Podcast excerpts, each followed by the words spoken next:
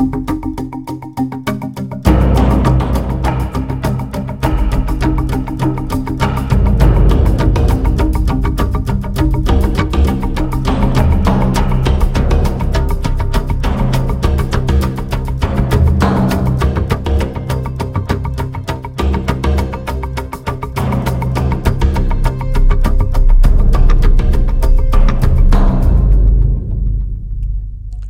akşamlar efendim. Akıl Odası'ndasınız. Hoş geldiniz.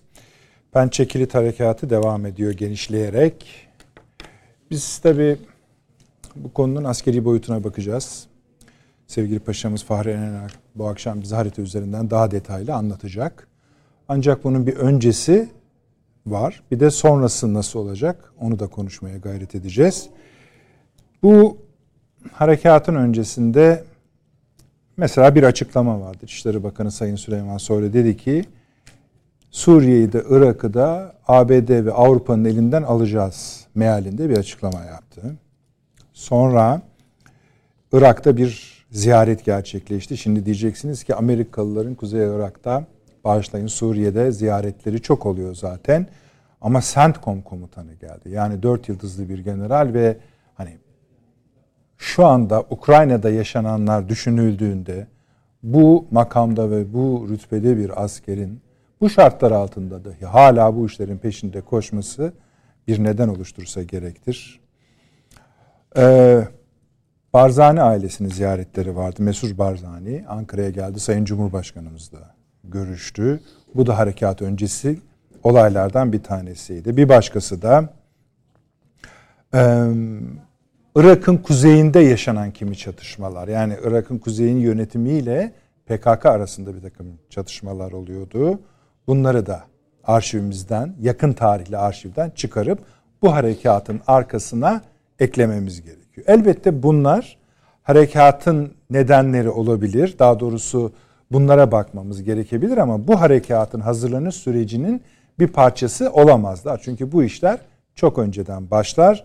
Buna göre adım adım gider. Ee, tabii önce şehidimiz var. Allah'tan rahmet diliyoruz. Yaralılarımız var, gazilerimiz var. Acil şifalar diliyoruz. Dualarımızı annelerin dualarına katıyoruz. İnşallah daha fazla e, şehidimiz olmadan daha başarılı bir şekilde harekat genişleyecek, ilerleyecek. Şu ana kadar da yani dün aslında sabaha karşı, bugün sabaha karşı ilk hedeflerin tamamı ele geçirilmişti katmanlı bir kuvvet kullanıldı. Bunu biraz sonra sevgili paşamız anlatacak bize. Devamı var. Biz şunu da görmek istiyoruz şimdi. Mesela burada zaten bu bölgede Türkiye'nin 60'a yakın belki daha da fazla üssü var. Burada da mesela ZAP bölgesi çok konuşuluyor. Burada da acaba yeni yerleşimler olacak mı? Hem Erbil'le hem Bağdat'la görüşmeler olmuştu. Bağdat bu konuda çok memnun değil. Onu da söyleyelim bu harekat nedeniyle. Ama başka hiçbir yerden ses çıkmadı. Bunu da dikkatle not etmek gerekiyor. Biraz bunun ötesine bakacağız. Zamanlamasına bakacağız. Dediğimiz şartlara bakacağız. Irak özelinde ve Suriye özelinde hatta hatta biraz İran özelinde de biz konuya bakmak istiyoruz. Tabii bir de terörle mücadele boyutu var. Onu da tabii katacağız. İkinci konu efendim işte Ukrayna Savaşı'nın Amerika Birleşik Devletleri'ne göre Rus istilasının Rusya'ya göre özel harekatın ikinci aşamasına başlandı. Bütün taraflar bunu teyit ettiler. Hem Rus resmi makamları hem de Kiev yönetimi evet e, Ukrayna'nın doğusunda Donbas'a yönelik Rus harekatı başladı dediler. Bu harekat şu anda devam ediyor. Kimi kaynaklar ki Amerikan kaynakları olduğunu söyleyeyim ki hani tartarken biraz daha dikkatli olun diye. E, fakat da mümkün gibi bir rakam geliyor bana. 76 Rus taburunun bölgede olduğu, bazı yerleşim bilimlerinde e, sona yaklaşıldı ama tabii bu bunun uzun bir süreç olacağı. Biz yayına girerken de Pentagon bir açıklama yaptı. Dedi ki öyle Donbas'ı dedi e, Rusların hemen e, ele geçireceği hatta dedi ele geçireceğine o kadar emin olmayın dedi. Bu yerleşik propagandanın parçasıdır, arzularıdır, temennileridir bilemeyiz. Bir gerçekliği de olabilir. Çünkü biliyorsunuz Ukrayna'ya Rus saldırısını tutturmuştu Amerikan istihbaratı. Buna da dikkate almamız gerekiyor. Başka konularımız var. Sayın Cumhurbaşkanımızın İsrail Cumhurbaşkanı ile bir telefon görüşmesi var. Onların içeriğine de bakacağız efendim. Ama vaktimizi kıymetli kullanalım. Doçent Doktor ve Emekli Tuğgenel Sayın Fahri Erenel Hocam hoş geldiniz. Teşekkür Şeref verdiniz. Profesör Doktor Süleyman Seyfi Öğün Hocam İstanbul Ticaret Üniversitesi öğretim üyesi. Şeref verdiniz. Hoş geldiniz kıymetli hocam. Profesör Doktor Çağrı Erhan Altınbaş Üniversitesi Rektörü. Kıymetli hocam hoş geldiniz. Hoş hem stüdyoya hem Türkiye'ye uzun bir Latin Amerika gezisinin ardından. Doğru. Ee, paşam sizle başlayacağız izin verirseniz. Bu akşam iki harita üzerinde çalışacağız. hem e, harekatın haritası hem de Ukrayna'nın yeni e, haritası. 18 İngilizlerin bir haritasını getirmeye çalışacağız. 10, e, yeni tarihli 24 saat tarihli bir Ukrayna'daki son durum haritasını. Ama o programımızın ilerleyen dönemlerinde bizi ilgilendiren şu anda Irak, Kuzey Irak bölümü. Ee, geçer geçebilirsiniz paşam. Orada bir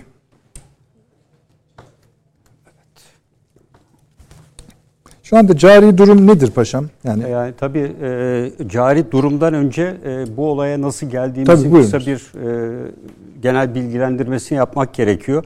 Öncelikle bundan yaklaşık 4,5 ay evvel e, PKK'nın e, İran kuzeyinde, kuzeyine e, Suriye bölgesinde bulunan unsurlarının nakletmeye başladığı şekilde hem istihbarat raporları e, hem de medyada yer alan bilgiler vardı. E, bunun temel nedeninin özellikle PKK-İran ilişkilerinde İran'ın e, İran kuzeyinde, Kuzey Irak'ta artan etkisinin önemli olduğu ve büyük ölçüde de PEJAK üzerinden e, PKK'nın bu bölgede Türkiye'nin etkisiyle azalan e, PKK etkisini yeniden arttırma yönelik bir hamle olduğu o tarihte değerlendirilmişti.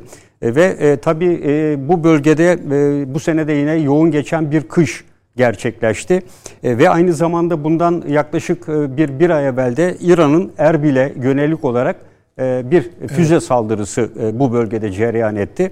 E, bütün bunları dikkate aldığımızda ve aynı zamanda Ukrayna-Rusya savaşının e, dünya genelinde ortaya koyduğu konjonktürü de dikkate aldığımızda e, Irak'la Suriye üzerinde de gerek Rusya gerek Amerika Birleşik Devletleri'nin etkileri ve buna yönelik bir takım politikalar izlemeye başlayacakları da kesin gibidir. Çünkü Orta Doğu bölgesinde İsrail'in e, öncülüğünde başlatılan İbrahim Anlaşması'nı kabul eden ülkelerle birlikte e, bir yeni bir anlaşma zemini, bunu Türkiye'nin de e, dahil edilmesi İsrail üzerinden, Suriye e, ilişkilerinin e, İsrail ve diğer ülkelerle artması ve Suriye'nin de bu ülkeler içerisine dahil edilmesiyle birlikte Orta Doğu'da e, yeni bir yaklaşım ve yeni bir ittifak e, arayışı hakim ve bunların her birinin e, hemen hemen İran karşıtı olduğu görülmektedir.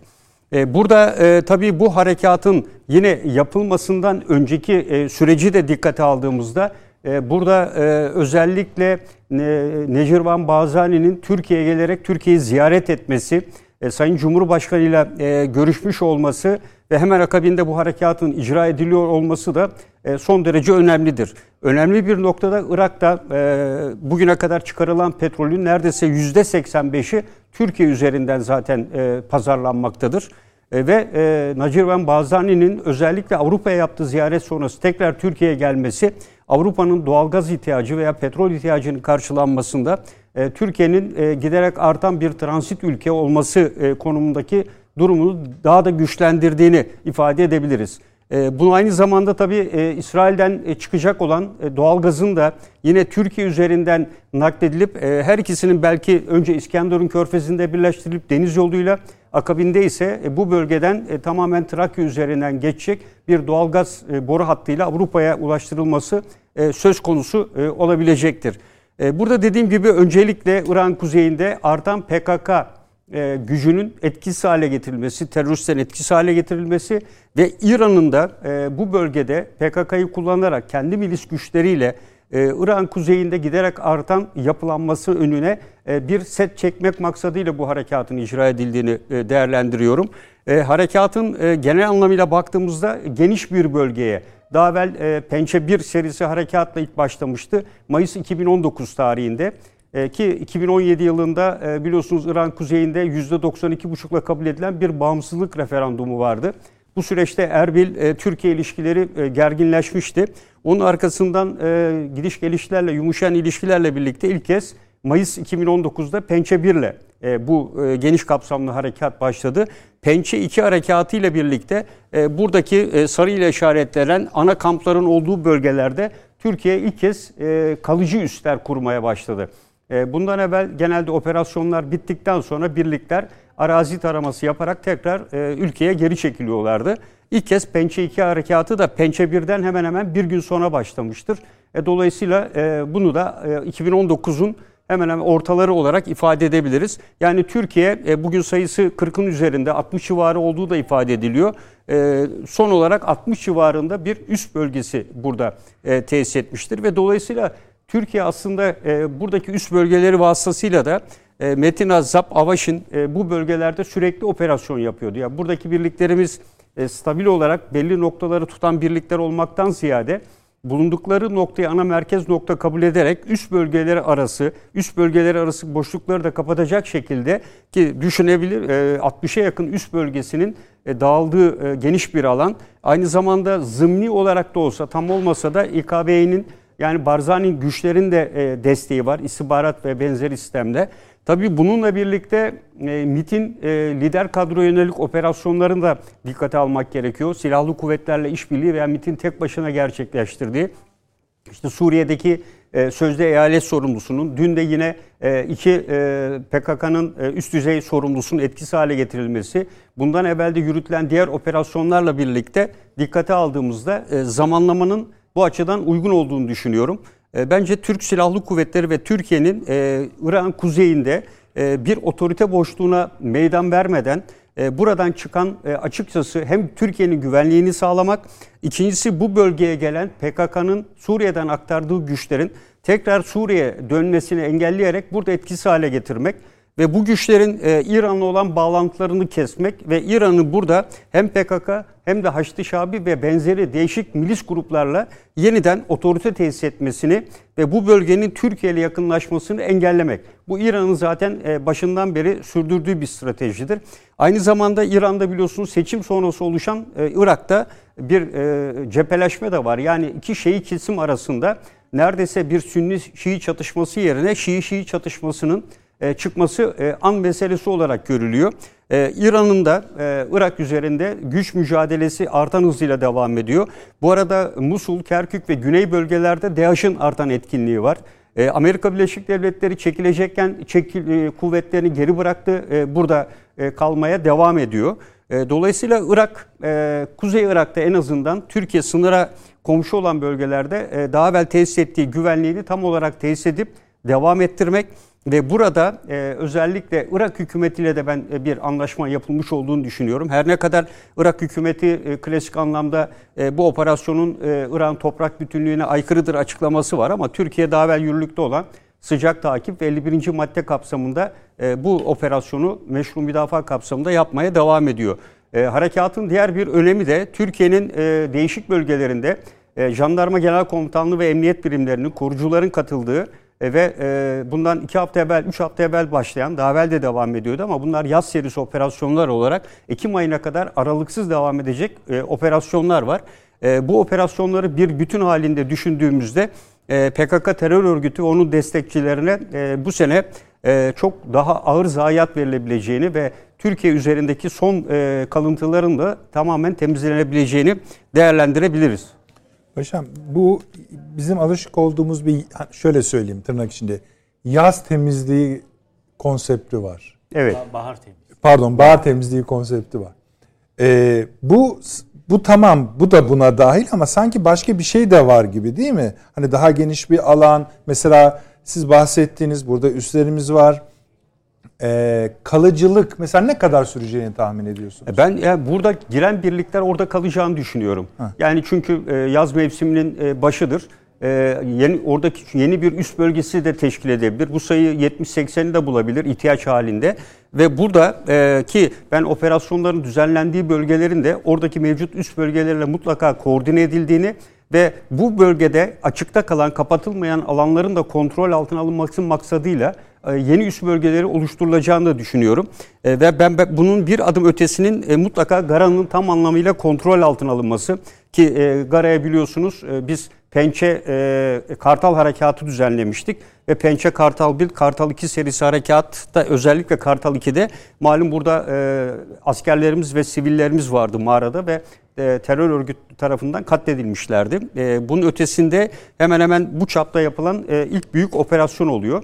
E, bunun bir sonraki hedefinin ben e, tabii aşağıda Suriye sınırına yakın Sincar olduğunu düşünüyorum. Bunu evet, bu geçen söyleyeyim. yıldan beri de e, ifade ediyordum. E, çünkü bu bölge zaten Türkiye'nin her an için kontrolü altında olan bir bölge. Gerek hava kuvvetleri, gerek e, insan hava araçları, e, gerekse MIT'in e, sürdürdüğü operasyonlarla artık e, Türkiye'nin e, burada bilgisi e, olmaksızın e, çok nadiren e, bir başka unsur harekat icra edebilir ve operasyon yapabilir. E, buna karşılık tabii Irak'tan da iki gün önce bir açıklama geldi. Onlar da Kuzey Irak'ın ürettiği petrolün dışarı satmasını ve parasını kendisinin almasının onu konuşacağız enerji bahsinde. Evet, anayasaya aykırı olduğu gibi evet. bir ifade var. Bu ifadesi bence bu harekatın enerji odaklı bir tarafının da olduğunu yansıtan bir konu. Ee, ancak e, ben e, bununla birlikte eğer Sincar bölgesi kontrol altına alınmadığı sürece e, bu bölgedeki enerji hatlarının ve diğerlerinin de tam kontrol altına alınamayacağını düşünüyorum. O yüzden Gara Hocam, ve Sincar hattı... isterseniz buyurun çünkü evet. ikinci bölümde de evet. bir başka haritanız Orası var. Sizi yormayalım gibi. fazla. Evet. Ee, siz dinlenirken Süleyman Hocam'la Çağrı Hocam'a geçeyim ben. Evet. Ee, bir İran göndermesi yaptı. Tabii. Ee, çok doğru. Tamamen de katılıyorum. Zaten epeydir, uzunca bir zamandır bölgede bir Türkiye-İran geriliminin potansiyel olarak e, bir Türkiye-İran savaşının e, gündemde olduğunu söylüyorduk. Bu biraz da o ihtimali açığa çıkartıyor. Yeniden düşünmemizi sağlıyor. Nereye evrilir bilemem tabii ki ama e, bu gidişat içerisinde baktığımız zaman İran'la bir Kafkasya'da çok sorunluyuz. İran Genelkurmay kaynaklarının son e, ürettiği bir e, ne diyelim ona propaganda filminde açık açık Kafkasya'da büyüyen Türk tehlikesinin İran'a vereceği zararlar üzerine işte buna karşı İran'ın direneceğine dair filan takım ifadeler var. Aşağıda da bu bölge. Yani şurası artık çok net gözüküyor ki bu bağımsızlık referandum macerasından sonra Kürt, Kuzey Irak Kürt yönetimi istikbalinin Türkiye ile çok bitişik olduğunu çok iyi anlamış durumdalar. Aksi takdirde çünkü İran'ın kendilerini yutacağını çok iyi görüyorlar. Amerika'ya çok güvenilemeyeceğini de anladılar. Dolayısıyla Türkiye ile çok entegre e, bir siyaset izliyorlar. E, bu bölge Haçlı Şabi ile PKK'nın iddialı olduğu bir bölge. Dolayısıyla PKK'yı da yalnız olarak düşünmeyelim yarın işin içine Haçlı Şabi unsurlar da karışırsa bunu da şaşır şaşkınlıkla e, karşılamayalım. E, bir enerji meselesi var dediğiniz gibi ama ona daha sonra gireceğimizi galiba söylediniz. Evet lütfen. Fakat şunu ama, ekleyebilirim arzu tabii, ederseniz. Estağfurullah. Sayın İşleri Bakanı'nın bu harekattan herhalde haberdar olmaması gibi bir şey söz konusu değil. Yok, tabii. O yüzden bu harekatın hemen evvelindeki açıklamaların içinde Irak ve Suriye'nin ABD ve Avrupa'nın elinden alınacağı mealindeki açıklamalarını bu harekata birleştirmek ister misiniz? tam olarak anlayamadım. Şöyle dedi yani. çünkü Sayın Bakan. Ha? Biz dedi, hatta ben onun tırnak içinde buldum. ee, Irak ve Suriye'yi dedi ABD ve Avrupa'nın elinden biraz dedi. Şimdi tabii bu harekatı zamanlamasına denk düşen bir açıklama bu. Buradan ne anlamak lazım? Buradan şunu anlamak lazım. Ee, bir kere yani Rusya-Ukrayna savaşı Rusya'nın e, ileri hamlelerini mesela Doğu Akdeniz'de mesela Libya'da Suriye'de engeller mi zaafa uğratır mı gibi soruları biraz zihnimizde tartmıştık. Burada hatırlayacaksınız. Bunun bir kere böyle olmadığı net olarak ortaya çıktı. Yani Rusya orada geri adım atmıyor. Yani ne Suriye'de ne Irak şeyde Libya'da. Ha nereye kadar bilemem ama hali hazırda bu konuda bir geri adım yok. Başka bir ihtimal şunu düşündü belki bir takım çevreler. Türkiye-Batı ilişkilerinin onarılması için bu bir vesile midir orada? Mesela diyelim ki Amerika PKK'nın, PYD'nin arkasındaki desteğini çeker mi? Buna Amerika'nın cevabı korkunç oldu yani. Neredeyse hava savunma sistemleri falan verecekler. Ve üst düzey görüşmeler, destekleme açıklamaları vesaire. Demek ki bu devam edecek. Amerika'da oradan caymıyor, oradan çıkmıyor, orayı bırakmıyor. E Türkiye'de böyle bir ortamda herhalde bütün bunları veri alıp kararlı bir takım adımları atacaktır. Gerek operasyonel anlamda, gerek siyasal, diplomatik e, anlamda. E, Sayın İçişleri Bakanı'nın açıklaması da bu olsa gerekir. Evet, tam şöyle demiş zaten. Nasıl Güneydoğu'ya huzur getirdiysek Amerika'nın ve Avrupa'nın elinden Suriye'yi ve Irak'ı kurtarıp oralara da huzur götüreceğiz. Yani işte, tabii bu yani e, Irak'taki harekatın Rusya demiyor. Rusya demiyor tabii. Rusya demiyor. Çünkü e, bu hava savunma sistemlerini biz orada uçak uçuramıyoruz benim bildiğim kadarıyla. Evet. PKK'ya niye veriyorlar? Yani bir Rusya'ya karşı orada operasyon. Şu an Amerika Suriye'de Rusya'nın belini kırabilir miyim? Yani ikinci bir hedef belirledi net olarak. Peki daha evvel bu kadar net gözükmüyordu. Suriye'de bunu bir fırsat bilip Ukrayna Savaşı'nı Rusya'yı oradan tasfiye etmek istiyorlar. Burada da PKK'yı kullanacaklar. Çünkü rejimle PKK arasındaki çatışmalar şu aralar çok yoğunlaşmış durumda. Türkiye'de bu denklemde kendisi için en e, ne diyelim fazla kazanımı sağlayacak olan seçeneklere doğru bir açılım geliştiriyor. Ukrayna bu, çizgisinde bir şey ifade ediyor mu bu? Ne açıdan? Yani bir paralellik görüyor musunuz zamanlama açısından? Yani paralellik yakın. şöyle. E, Ukrayna'da olup biten her şey kelebek etkisi gibi her yere gösteriyoruz tesirini. Ama büyük ölçüde var olan denklemleri yani savaş öncesi var olan denklemleri kökünden bir anda sarsacak bir sonuç henüz vermedi tabii ki. Yani onu e, ifade etmeye çalıştım. Gerek Suriye'de gerek Irak'ta şeyde Libya'da e, Amerika Birleşik Devletleri de Rusya'da işin ucunu bırakmış değiller yani. Özellikle Suriye'de. Evet. İşte CENTCOM o zaten. Yani Tabii. inanılmaz bir ziyaret. Hani daha önce yok muydu? Vardı. Yardımı zaten. Ama bu derecede yani. Tabii yani. Tabii. İlginç bir şey. Zaten şey... söylüyor adam yani. Biz burayı terk etmiş bırakmış filan değiliz diyor. Peki. Çağrı Hocam sizi harekatla karşılamış olduk. CENTCOM'dan başlayalım en sondan. Tabii tabii buyurun. Bu CENTCOM ne bir hatırlatmak lazım belki. CENTCOM Central Command. Yani merkezi kuvvetler. Merkezi kuvvetler deyince insan şöyle düşünür. Yani mesela bizim bir merkez kuvvetleri komutanlığımız olsa mesela İstanbul'daki merkez komutanlığı neresi? Ortaköy. Ortaköy. ne sorumluluk evet. alanı ne? İstanbul. İstanbul tabii.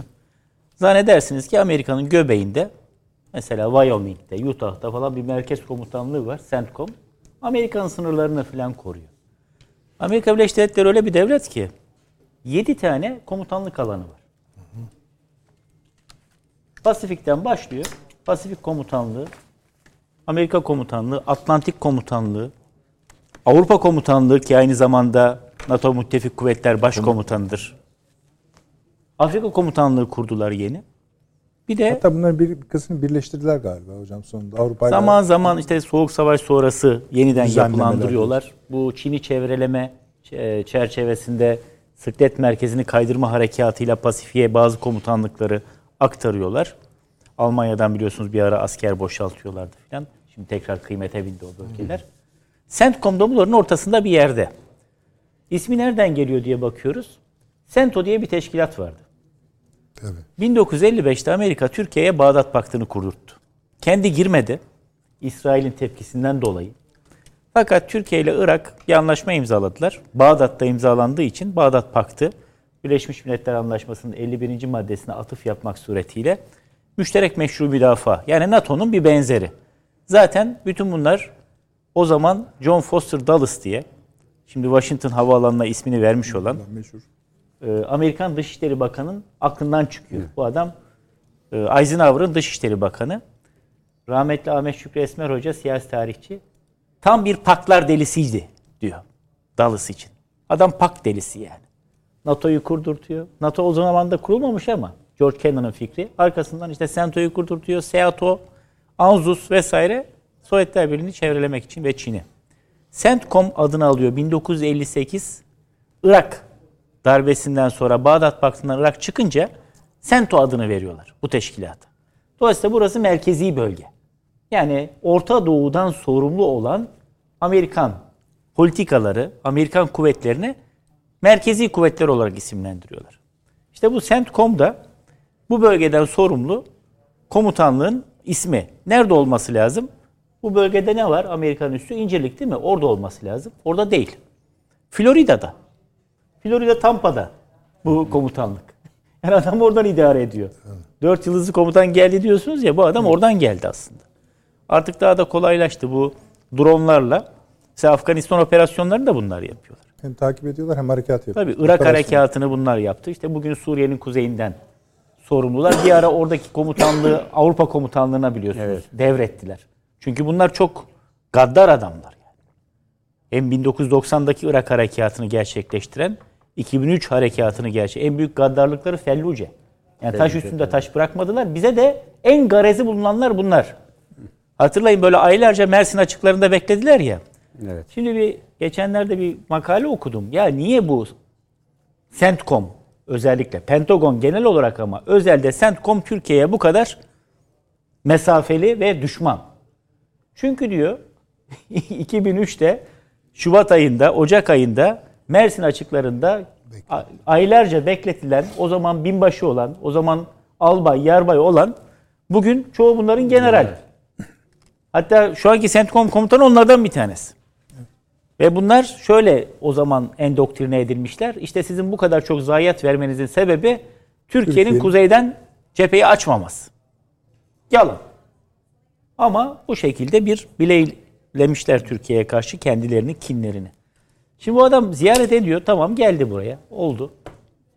Zaten bunları silahlandıran, binlerce tır dolusu mühimmat veren bunlar. Geldi de bu kiminle görüştü ona da bakmak lazım. Bu adamın görüştüğü kişiler arasında mazlum Kobani dedikleri bunların, general hatta dedikleri bir terörist var. Bu terörist Güngören saldırısının faillerinden. Evet. Bu terörist APO'nun yakın korumalarından. Yani APO böyle yüzerken yanında beraber yüzüyor. Sayın Cumhurbaşkanı 2020 aralığında Amerika Birleşik Devletleri'ni ziyaret ettiğinde Trump'a bunun videosunu gösterdi. Bu adam kimdir bak diyor. Bu Apo'nun yanında yüzüyor. Evet. Ben bilmiyorum dedi Trump. Ben bunun böyle bir terörist olduğundan haberim yoktu. İşte ya diyor sizin taltif o zaman çünkü bunun Amerikan Kongresi'ne çağrılıp konuşturulması konuşuluyordu. Bir terörist adam. Aradan iki sene geçti. Araya pandemi girdi, Biden girdi. Baktık CENTCOM yine gitti bununla. El ele kol kola neredeyse bunu DAEŞ'le mücadelenin baş kahramanı ilan ettiler. Madalyayla taltif ettiler. Bu adam elleri kanlı bir terörist. Fakat zihniyet değişmiyor. Ben çok iyi anlıyorum Sayın Soylu'nun söylediğini. Amerika diyor yanına da Avrupa'yı da katıyor. Çünkü bu gidip bu kanlı teröristle görüşürken eş zamanlı olarak mesela Fransız gazeteleri diyor ki Türkiye İran kuzeyinde kendisinin terörist olarak adlandırdığı PKK'ya karşı savaşı başlattı. E şimdi bu PKK'yı siz terörist olarak adlandırmıyor musunuz? Bu NATO tarafından terör örgütü evet. olarak tanınmıyor mu? Avrupa Birliği tarafından Amerika Birleşik Devletleri'nin terör listesinde yok mu? Türkiye mi buna terörist diyor?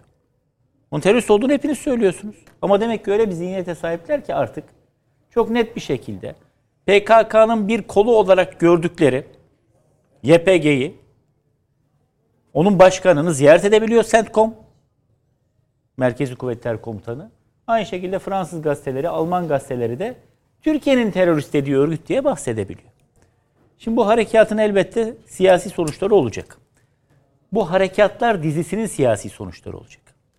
Başladığı günden itibaren yan yana koyduğunuz zaman bir amaç doğrultusunda onun cereyan ettiğini düşünüyoruz.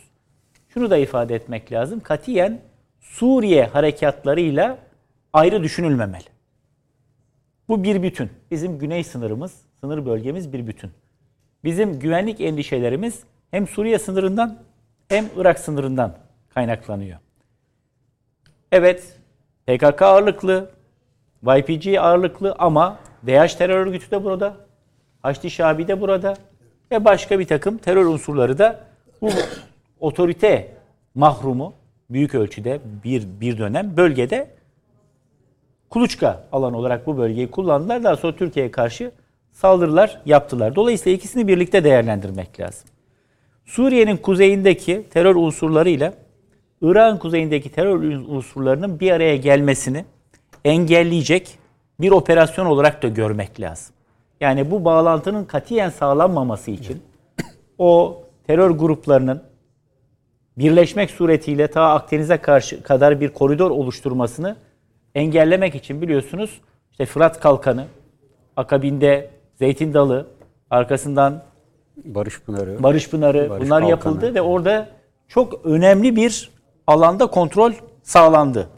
Ama zaman zaman işte el yapımı bombalarla saldırıyorlar. Başka türlü pusu kurup saldırıyorlar ama orada hiç olmazsa bir güvenlik alanı oluşturuldu. Bu bölgeyle bu bölge arasındaki bağlantı da işte bu pençe harekatlarıyla kesilmiş durumda.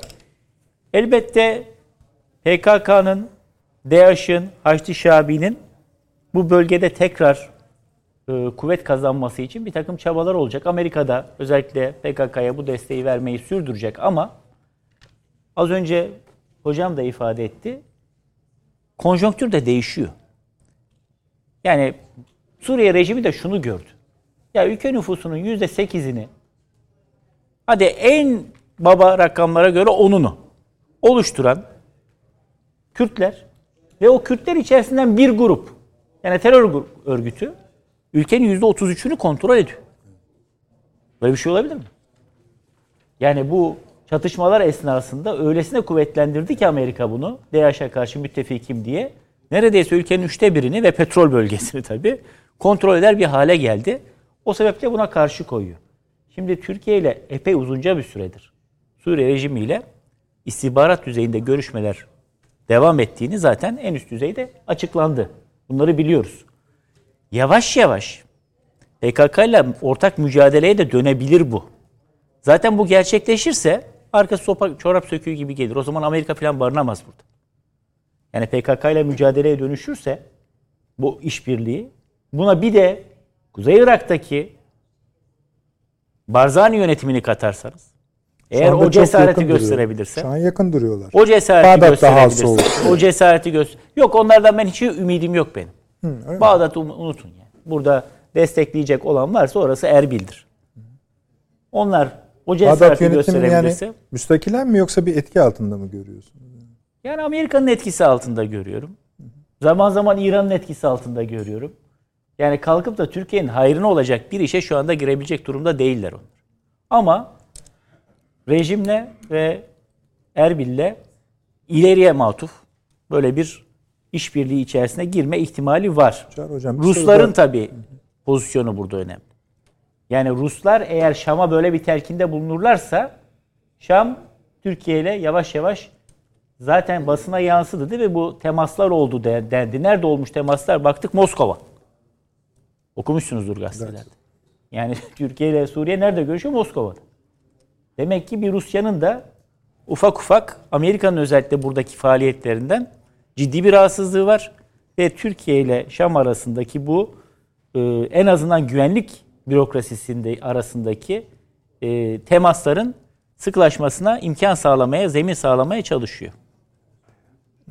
Kuzey Irak yönetiminin bir enerji modülü içinde yer alarak belki İsrail, belki Akdeniz, Suriye'yi de katarak Türkiye üzerinden Avrupa'ya giden bir yeni enerji bağlantısı da çok konuşuluyor. Bundan İran'ın memnun olmayacağını tahmin etmek zor değil. Bunu nasıl görüyorsunuz? Şimdi geleneksel olarak İngilizler zaten bir hat çizmişlerdi burada. Yani Filistin döneminde daha biliyorsunuz hem Irak İngiliz mandası altındaydı hem Filistin İngiliz mandası altındaydı. O tarihte Irak'ın kuzeyinden yani Musul vilayetimizden bizim Hayfa'ya giden bir hat vardı. Petrol hattı. O zaman düşünmüş İngiliz. Yani ben Musul'dan çıkarttım petrolü nereden gönderebilirim? Hayfa'dan. Onu döşemiş. Şimdi tabi bu güvenli bir yol değil. Bunu düşün, yani Arap bölgesinden geçirmeden merkezi Irak yönetiminin bölgesinden geçirmeden götürmek mümkün değil. Ya da Suriye'den geçireceksiniz. Güney'e Ürdün'e indirip mi geçireceksiniz? Nasıl olacak? Şu an onun için şartların ben hazır olduğunu... Erbil arasında da bir sorun ha, var biliyorsunuz. Tabii var. Ha. Çok ciddi sorun var. Dolayısıyla bunun çok ıı, şu an feasible olduğunu ben düşünmüyorum. Ama daha ötesini düşünüyorum. Yani sadece enerji boyutu değil. Daha çok yönlü ve işte İsrail'de başka ülkelerden evvela Türkiye ile Irak'ın kuzeyi arasında. İsmini de koyalım. Müşterek iktisadi saha. Yani bir Benelux modeli. Türkiye ile Irak'ın kuzeyi arasında. Türkiye katiyen buranın bağımsızlığına müsaade etmeyecek. Bunu çok iyi biliyorlar. Merkezi Irak da müsaade etmeyecek. Ama bu haliyle genişletilmiş özel bir yapısı var biliyorsunuz Irak'ın evet. kuzeyinin. Yani anayasal, anayasal bir özellik söz konusu orada. Türkiye ile bu bölge arasında bir müşterek iktisadi saha oluşturulabilir. Türkiye ile bu bölge arasında nüfus kağıdıyla gidiş geliş olabilir. Biz gümrükleri sıfırlamak suretiyle pazar entegrasyonuna gidebiliriz. Pazar entegrasyonuna gidersek ve her iki tarafta bundan kazanç elde ederse PKK orada barınamaz. Çünkü bugüne kadar elleri tetiğe gitmeyen Barzani yarın öbür gün zarar görmeye başladığını gördüğünde, bu işin ne kadar karlı olduğunu Türkiye ile işbirliği yapmanın gördüğünde PKK ile mücadeleye daha güçlü destek verebilir. Bunu sağlanmasının ben ileriki işbirlikleri içinde ön şart olduğunu düşünüyorum. Amerika ne diyor bu konuda? Amerika Birleşik Devletleri'nin buna ben izin vereceğini düşünmüyorum. Yani bunun olmaması için. Ama zaten hala hazırda yaptığı her şeyde bunun olmaması için değil. Tamam o zaman kırılma noktası kırılma noktaları olacak. Yani Kırıldı sizin, çoktan. Ha, o başka bizim yani çoktan Amerika kırıldı bir kırıl bundan sonra da bir nokta siz yok. dediniz yani, ya konjonktür değişikliği diye. İşte Sayın Soylu'nun açıklaması da biraz oraya Şimdi, geliyor bence. Nedret Bey 15 Temmuz'da kırıldı zaten. Tamam. Abi, Türk yani o tarihten bu tarihe ha, Türk-Amerikan ilişkilerinde artık bizim eskisi gibi işte dostumuz, müttefikimiz, şudur budur onlar bitti. Biz artık adama diyoruz ki arkadaş sen burada bu PKK'lı benim Mehmetçiğime kurşun sıkıyor. 20 bin tır dolusu sen buna yardım yapıyorsun. Yapma bunu diyorsun. Bu adam terörist diyorsun. Videosunu gösteriyorsun. Hala veriyor. Biz bundan sonra kırılma falan olmaz. Kastettiğim o diyor hocam. Esasen e, hocalarım hatırlayacak. E, aylar boyunca Türk-Amerikan ilişkilerinin diğer konvansiyonel medyada yazılıp çizilen gösterilenlerden çok farklı olarak bu masada çoktan gömüldüğüne ilişkin uzun uzun teorik tartışmalar yapıldı. Bir sonuca da bağlandı. Ve o sonuç şu ana kadar teyit edilmiş durumda. Yani ilerleme hala gözüküyor değil. Benim dediğim saha biraz yani bu özellikle bu harekatla gelen tekrardan konuştuğumuz saha iyice karışık gözüküyor. Mesela İran'ın rolü, İran'ın şu anda Amerika Birleşik Devletleri ile toparlamaya çalıştığı, daha doğrusu Amerika'nın da toparlamaya çalıştığı adamlar. İsrail'in İran'a bakışı, Necef toplantısı hatırlayacaksınız. Bu enerji meselesinde yine Amerika'nın geri çekilmesi ve sanki Türkiye'ye de yol açar gibi ortaya çıkması. Bu harekat, Suriye, Irak sizin dediğiniz toptan bakış hali, konjonktür. Şimdi tam Rusların kompozisyonu, duruşu, postürü diyelim hani. Şimdi bize bir şey söylüyor mu? Bize söylediği şu. Bir defa Rusya ile ABD arasındaki gerilime bağlı olarak bu iki ülkenin dünyanın başka yerlerindeki olduğu gibi bu bölgedeki siyasetleri de değişiklik gösterdi. Amerika Birleşik Devletleri ve Avrupa Birliği ülkeleri Rusya'dan gelen doğal gaz ve petrolü çeşitlendirmek için değişik arayışlar içerisine girdiler. Bu çerçevede hem Doğu Akdeniz gazı hem de Orta Doğu petrolü daha önemli hale geldi. Orta Doğu'dan 1 gram güvenli güvenli bir şekilde Avrupa'ya akıtılacak petrolün temin edilmesi için politika, değişikliklerine gidebilirler. Heh. Bunun zaten Siz bunun işaretlerini zaman olarak ama şey Bunun işaretlerini veriyorlar ama Rusların da eli armut toplamıyor. Öyle. Yani onlar da Suriye'de. Onlar da bunun olmaması için. Yani onlar bizim kara gözümüz, kara kaşımız evet. için değil. Evet. Bu petrol oraya akıp da Rus petrolüne alternatif olmasın diye onlar da bu bölgedeki mevcudiyetlerini ve Suriye'nin özellikle Türkiye ile Amerika'nın oyununu bozacak şekilde işbirliği yapmasını teşvik edebilirler. Ama tekrar söylüyorum kendi çıkarları için. Herkes kendi çıkarı Gayet için yapıyor. Yoksa kimsenin böyle dostluk, e, omuz omuza dayanışma, kardeşlik falan gibi bir anlayışla dış politika takip ettiğini söylemememiz lazım. Burada Türkiye'nin yapacağı şey e, iki tane önemli adım atması lazım. Birincisi bu bölgenin güvenlikli hale getirilmesi Türk kamuoyunda aslında rahatlıkla satın alınabilecek, meşrulaştırılabilecek, içselleştirilebilecek bir husus. Niye? Öyle öyle. Çünkü bu Suriye bölgesi aynı zamanda bizdeki Suriyelilerin de geldiği bölge. Hatırlayın yine 2020'deki Reşmetler Güvenlik Konseyi e, Genel Kurulu toplantısında Sayın Cumhurbaşkanımız bir projeden bahsetmişti. Yani Irak'ın kuzeyine, e, Suriye'nin kuzeyinde güvenlikleştirilmiş bölgede, terörden arındırılmış bölgede e, toplu konutlar inşa edilmesi, uydu kentler inşa edilmesi ve Suriyelilerin bu bölgelere gönüllü bir şekilde gönderilmesi. Bugün İçişleri Bakanı açıkladı. Zaten 500 bin Suriyeli bu bölgeye geçmiş. Evet. Bu bölgeye göçmüş yani ve kendi memleketlerine. Bugün de yine bir açıklama yaptı. Bayramda dedi gitmelerini kısıtlayacağız dedi. Çok önemli bir şey bu. Madem gidiyorsun geri niye geliyorsun? Güvenliksizse orası. Demek ki güvenlikli kal memleketinde yani niye geri geliyorsun? Hediye alıp gidiyor. Olmaz. Bu alanın genişletilmesi lazım. Ve Suriye'nin daha güvenlikli hale gelmesiyle bu gönüllü gidişlerin önü de açılabilir. Bu birinci mesele. İkinci mesele Irak tarafında. Ya yıllardır Şimdi ben program başlarken paşama sordum kaçıncı pençe kartal? 7. Evet, Ama bu son 3 yıldaki 7. Evet 3 yıldaki 7. Bu son ben, artık. Siz oralarda tabii görev yaptınız. Siz karış karış bilirsiniz evet. orayı. Ben 86'daki ilk harekatı kitaptan okumuştum. O zaman küçüktüm. Evet. Değil mi? 86'da ilk sınır ötesi harekat evet. yaptık biz. biz orada Sıcak evet. takip harekatı yaptık. Sonra talebeyken bu oyuna işte balyoz harekatı oldu, güneş harekatı oldu, kışın ortasında harekat Onlar oldu. Çelik çekiç. Çelik çekiç. Biz evet. bayağı içeri girdik 80 kilometre indik falan. Örs çekiç miydi? Örs yani çekiç 86 çekiç, derseniz 30 35 37 sene. Değil mi? E şimdi 36 senedir biz buraya harekat yapıyoruz. Bunun bitmesi lazım artık. Dolayısıyla bunun artık nokta atışlarıyla kalıcı hale gelerek 60 tane üs az değil. Bunun sayısı daha da artabilir. Tabii. Bunlar bir noktada zaten birbirleriyle irtibatlı hale gelip alan hakimiyetini orada sağlayacaklar. Bir tane PKK'lı ne ülke içerisinde ne ülke dışında. Bırakmamak üzere Türkiye bu kararı vermiş. Bu, bu da ikinci anlamı. Ama bütün bunların gerisinde bence felsefi olarak hem milletimizin kalbinde hem devletimizin zihninde ve hafızasında var olan bir misak-ı milli gerçeği var. Bunu da inkar edemeyiz. Edemeyiz.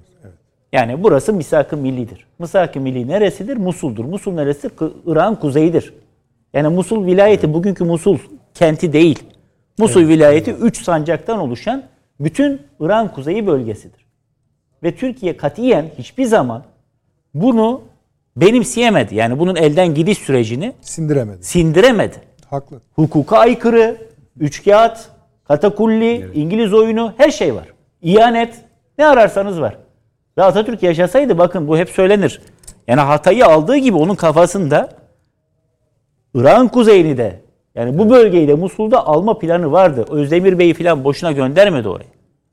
Bunların hepsi vardı. Dolayısıyla burası hukuken de tarihsel olarak da ama bir de realite var. Bir devlet kurmuşlar. Tamam. Bir anlaşma var ortada. Kalkıp sınırları değiştirmek mümkün değil ama az önce söylediğim husus mümkün. Yani o müşterek iktisadi sahayı oluşturma ve burada bir entegrasyona gitme imkanımız var. Peki. O soru şeyi de bitirir. Terör de büyük ölçüde bitirir. Hem de o bölgeyi daha güvenli hale getirerek o bölgenin refahını arttırır. Jeopolitik çıktı Jeopolitik tabii ki. Çıktı yaratır. Peki çok teşekkür ediyorum. Paşam dinlendiyseniz siz de enerjiden başlayarak evet. sözümüzü kesmiştik orada. Bölge enerji denklemlerinden evet. başlayarak ama şu anki haritayla da birleştirerek. E, bu, dün e, şeyin Irak e, merkezi hükümetin e, başbakanı açıklama yaptı. 10,5 milyar dolar gibi bu e, şu ana kadar elde edilen en yüksek petrol gelirini elde ettiklerini ifade etti. E, bu tabii gelir elde etmekle birlikte Irak'ın içindeki ekonomik anlamda, refah anlamında dünyadaki en kötü 10 ülke arasında olduğunu aynı zamanda söylemek gerekiyor. Çünkü e, ülke içinde e, bir düzen ve istikrar sağlanamadı. E, Amerika Birleşik Devletleri'nin üst bölgelerine yönelik medyaya pek yansımıyor ama saldırılar devam ediyor. Haçlı Şabi ve diğer güçler tarafından.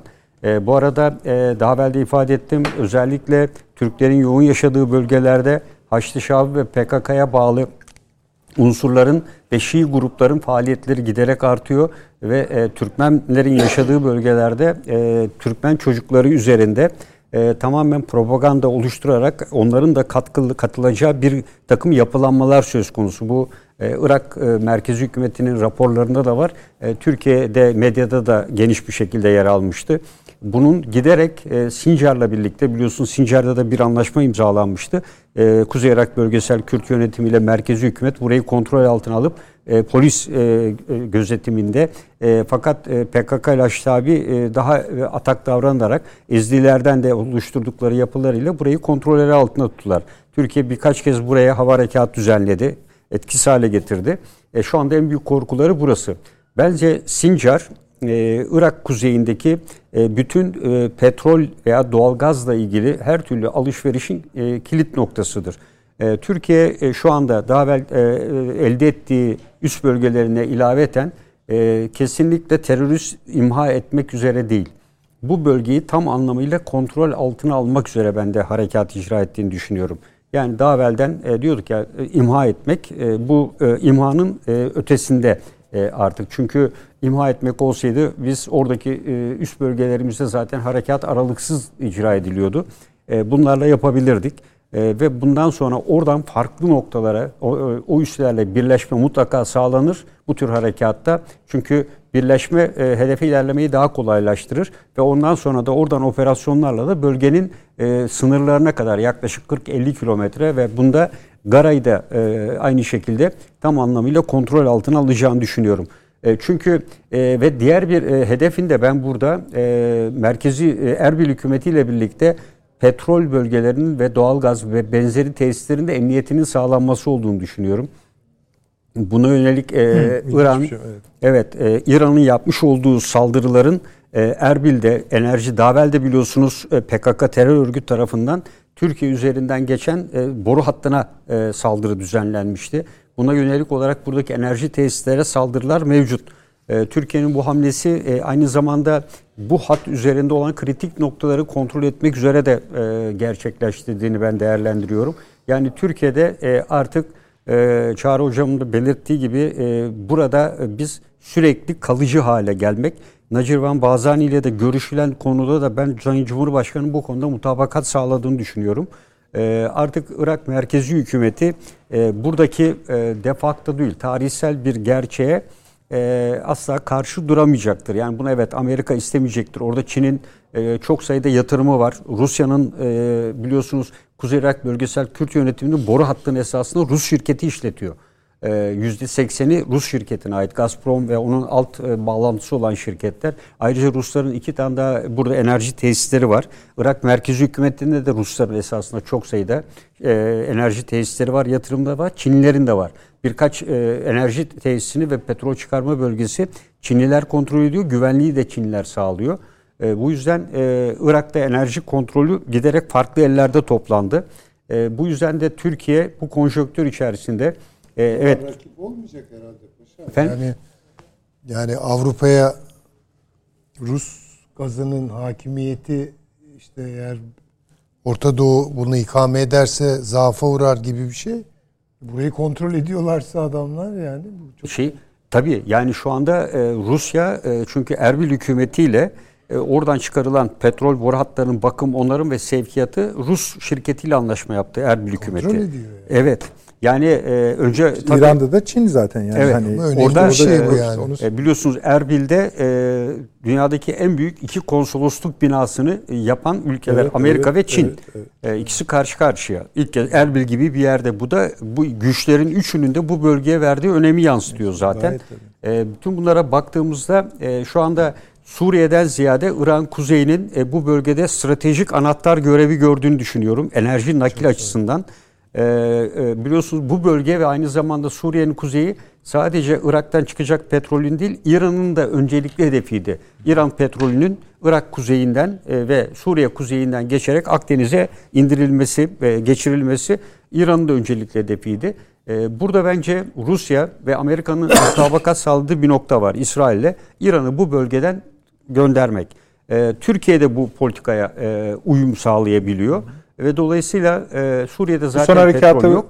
Talih sonuçlarından birini o öyle mi görüyorsunuz? Evet. Yani ben burada tam olarak İran'ın hedeflendiğini ee, İran'ın e, özellikle İran kuzeyine yönelik yaptığı bu hamlelerin sadece dediğim gibi 2-3 füze değil bundan evvel de biliyorsunuz daha güneydeki e, şu anda Basyan e, demeyeceğim de e, Türkiye'nin en ileride üst bölgesi olan Musul'a yakın bir bölgede oraya da biliyorsunuz bir askerimiz şehit olmuştu e, evet. o bölgede e, bir füze saldırısında bulunmuşlardı. Bu ilk değil bundan evvel yapılmış çeşitli yol saldırıları vesaire gibi bir ara biliyorsunuz peşmergelere yönelik çok sayıda saldırı olmuştu. Bundan bir buçuk iki ay evvel bir on peşmerge araç içerisinde saldırıyla evet. e, e, hayatını kaybetmişti. Arkadan 7 kaybetmişti.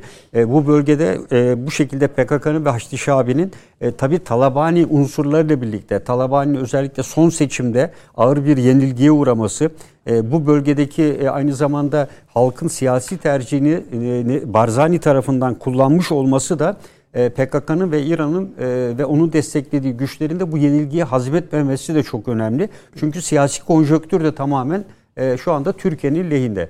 E, ben e, dediğim gibi bir de e, bugün itibariyle bir gelişme daha var. Rusya İran şey Suriye'de Dicle Nehri'nin doğusuna bir miktar asker sevk etti. milislerle birlikte. Bunlar Suriye Demokratik Güçleri bölgesinde konuşlanacak ama onlara bağlı değil. Son zamanlarda DAEŞ ve benzeri unsurların rejime giden petrol ve diğer gıda maddeleriyle ilgili e, nakliyata ciddi şekilde tehdit oluşturmaya başladığını ortaya koyuyor. e, bunların e, DAEŞ olabildiği gibi PKK'da olabileceği. Çünkü şu anda rejimle de PKK arasında e, arada bir biliyorsunuz bunlar bir, bir araya geliyor. Bazen ayrılıyorlar. Şu anda ciddi bir e, anlaşmazlık söz konusu. SGD petrol şeylerine el koyuyor. Evet evet. Suriye'de. Hocam Paşam dedi ki burada dedi e, Irak'tan İran'ın tasfiyesi konusunda Türkiye, İsrail, Amerika Birleşik Devletleri arasında bir mutabakat var görünüyor dedi. Ee, ben o konuda biraz farklı düşünüyorum. Buyurunuz. İsrail'in işine Suriye'yi yarar. de söyleyebilir. Yani şimdi bir sessizliği vurguladınız. Onun da bir sesi çıkardığını gösteriyor. Yani hesaba katmamız lazım. Yani sessizliğin de bir sesi var. Ee, orada bir derece Amerika Birleşik Devletleri'nin bu denklemin dışında olabileceğini düşünüyorum ben. Yani Amerika Birleşik Devletleri'nin mevcut yönetimi El İran'ın Orta Doğu'daki varlığından mesela Trump dönemindeki Amerika kadar rahatsız mıdır? Zannetmiyorum. İran'la Amerika arasında şu sırada evet. bir yakınlık gözleniyor. Tabii. Bu İsrail'i de rahatsız ediyor. Bu İsrail'de dehşet rahatsız ediyor. Yani, tabii Oradaki enerjinin taşınması tabii, konusunda yani, da bir teşviği var gibi. Doğru. Suriye'ye uzanan ikmal yolunu, lojistik yolu Türkiye'nin kontrol etmesinin İsrail hesabında aktiflerde bir yeri var. Yani ne derece bilemem. Ama eğer İran bu yolu çok etkili kullanıyorsa bu tabi İsrail için bir problem. Onun için İsrail buraya yani hoş nazarla bakar. Yani destek vermez tabii ki yani girmez buradaki topa ama bunlar rahatsız olacağını hiç zannetmiyorum. Yalnız Amerika şeydir bu konuda yani bu kadar Irak'taki İran varlığına kategorik olarak ve derinden şiddet, hiddet ve kasvetle karşı çıkacağını falan hiç zannetmiyorum. Ama işte bu Necef toplantısında burada tamamen haklısınız ona bir şey demiyorum. Evet. Necef toplantısında Araplara ve İsrail'e İran'a alırsanız iyi olur dendi. Tabii işte. İşte, ve buradaki ihtiyaçları da İran'dan ihtiyacını da söylemiş Amerika. Tabii ama Biden, işte bu şey, İsrail'i Blinken. çileden çıkaran bir şey yani. Bunlar Rusya'da rahatsız oluyor. Onu da söyleyeyim. Hı. Bunlar Rusya'da rahatsız. Suriye'de oluyor. bir ara o da İran'dan mutsuzdu ama. Hala da mutsuz. Hala da mutsuz. Peki. Hele hele şimdi SGD veya bizim daha doğru tabirle PKK dediğimiz varlık petrol bölgelerine el koyuyor. Mevcut yönetimle çatışıyor. Ona meydan okuyor. Yani yok hava savunma sistemleri alıyor Amerika. Ya, o, orada Rusya ile yani yarın böyle bir şey olacaktır demiyorum ama Moskova'da PKK üstünü basarsa veya bürosunu basarsa Sovyet polisi çok da şaşırmam. Ancak şu Peki. haberi almış olmamız lazım. Oraya hava indirme e, şey hava savunma sistemlerinin aktarıldığı haberini aldığı an Moskova PKK'yı e, şeyde kapatır. Söyleyeyim. Peki efendim kara harekatıyla başlayalım dedik. Sanırım bütün bölgeyi daha karmaşık hale getirdik. Biraz sonra aynı çabayı Ukrayna'da yapmaya gayret edeceğiz. Bir kısa reklam aramız var. Hemen geliyoruz efendim. ikinci bölümüyle, birinci bölümde onu konuşmadık ama ikinci bölüm başlamış oldu. Hem Kiev yönetimi hem de e, Rus yönetimi bizzat Lavrov'un ağzından ikinci bölümün başladığını söylediler. ikinci harekatın başladığını söylediler. Bu da tam olarak Donbas demek. Ee, paşam. Biraz sonra e, şimdi de geçebilirsiniz. Göreceğiniz, izleyicilerimizin göreceği harita İngilizlerin 18 Nisan tarihli son durumu gösterir. Özellikle doğusu tabii. Ee, gerçi şu sıralar Kiev'i ve e, Lviv'i de vuruyor evet. Rusya. Bir de Mariupol tartışması var. O herhalde bittinin Paşam son bölümü değil mi? Yani, evet, yani oraya... o da ilginç bir vaka. Aslında siz haritaya gitmeden onu da konuşalım. Bir tersane. Tersanenin yani liman da var içinde. Buna bakıldığı zaman kimi rakamlara göre 1250, kimi rakamlara göre 2500 ve daha fazlası bir birliğin orada sıkıştırıldığı, artık mühimmat ve lojistiğinin kesildiği, hatta Rusya'nın ya şu kadarlık saat size şuradan bir gidecekseniz gidin dendiği ama gitmedikleri. Buraya nasıl sığdıkları tartışmaları yapılıyor ama alt tarafı olduğu gibi Soğuk Savaş döneminde Sovyetler tarafından yapılmış alt geçitler, evet. mahzenler öyle söyleyelim bir yapı.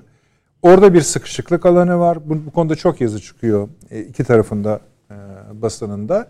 Orada bir dram mı diyelim hani beklenebilir ama Donbas'ın tamamında yani Doğu yakasının tamamında sürekli olarak Rus tarafının e, askeri birlik bölgeye aktardığı açılışta da söyledik.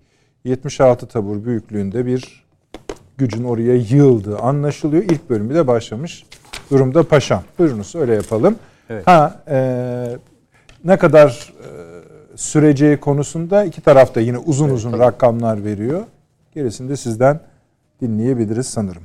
Sonra tabii siyasi boyutu bizim için daha önemli efendim. Onu da ee, anlatacağız. Öncelikle tabii e, şunu ifade etmek gerekiyor. Savaşın 55. günü artık 56. güne doğru e, gidiliyor. Evet. E, burada yine harekat başladığında ilk söylediğimiz bir ifade vardı. Rusya'nın çok geniş cephede harekata başladığını, bu harekatı bu şekilde derinlik kazandırmasının güç olacağını, cepheyi daraltması gerektiğini ifade etmiştik. Bakıldığında e, Belarus üzerinden işte Kiev bölgesine gelen unsurlar buradan e, Harkov dahil daha geniş bir alanda bu renkler vardı. E, bugün e, bakıldığında bu renklerin azaldığını ve Rusya'nın bir kısım kuvvetlerini geri çektiğini görüyoruz. Donbas bölgesine buradaki kuvvetleri buraya getirdiğini düşünmekten ziyade yeni ve zinde kuvvetlerle bu harekatı sürdürecektir. Çünkü çatışma bölgesinden getirdiği kuvvetlerin her birinin yeniden yapılanma ihtiyacı vardır.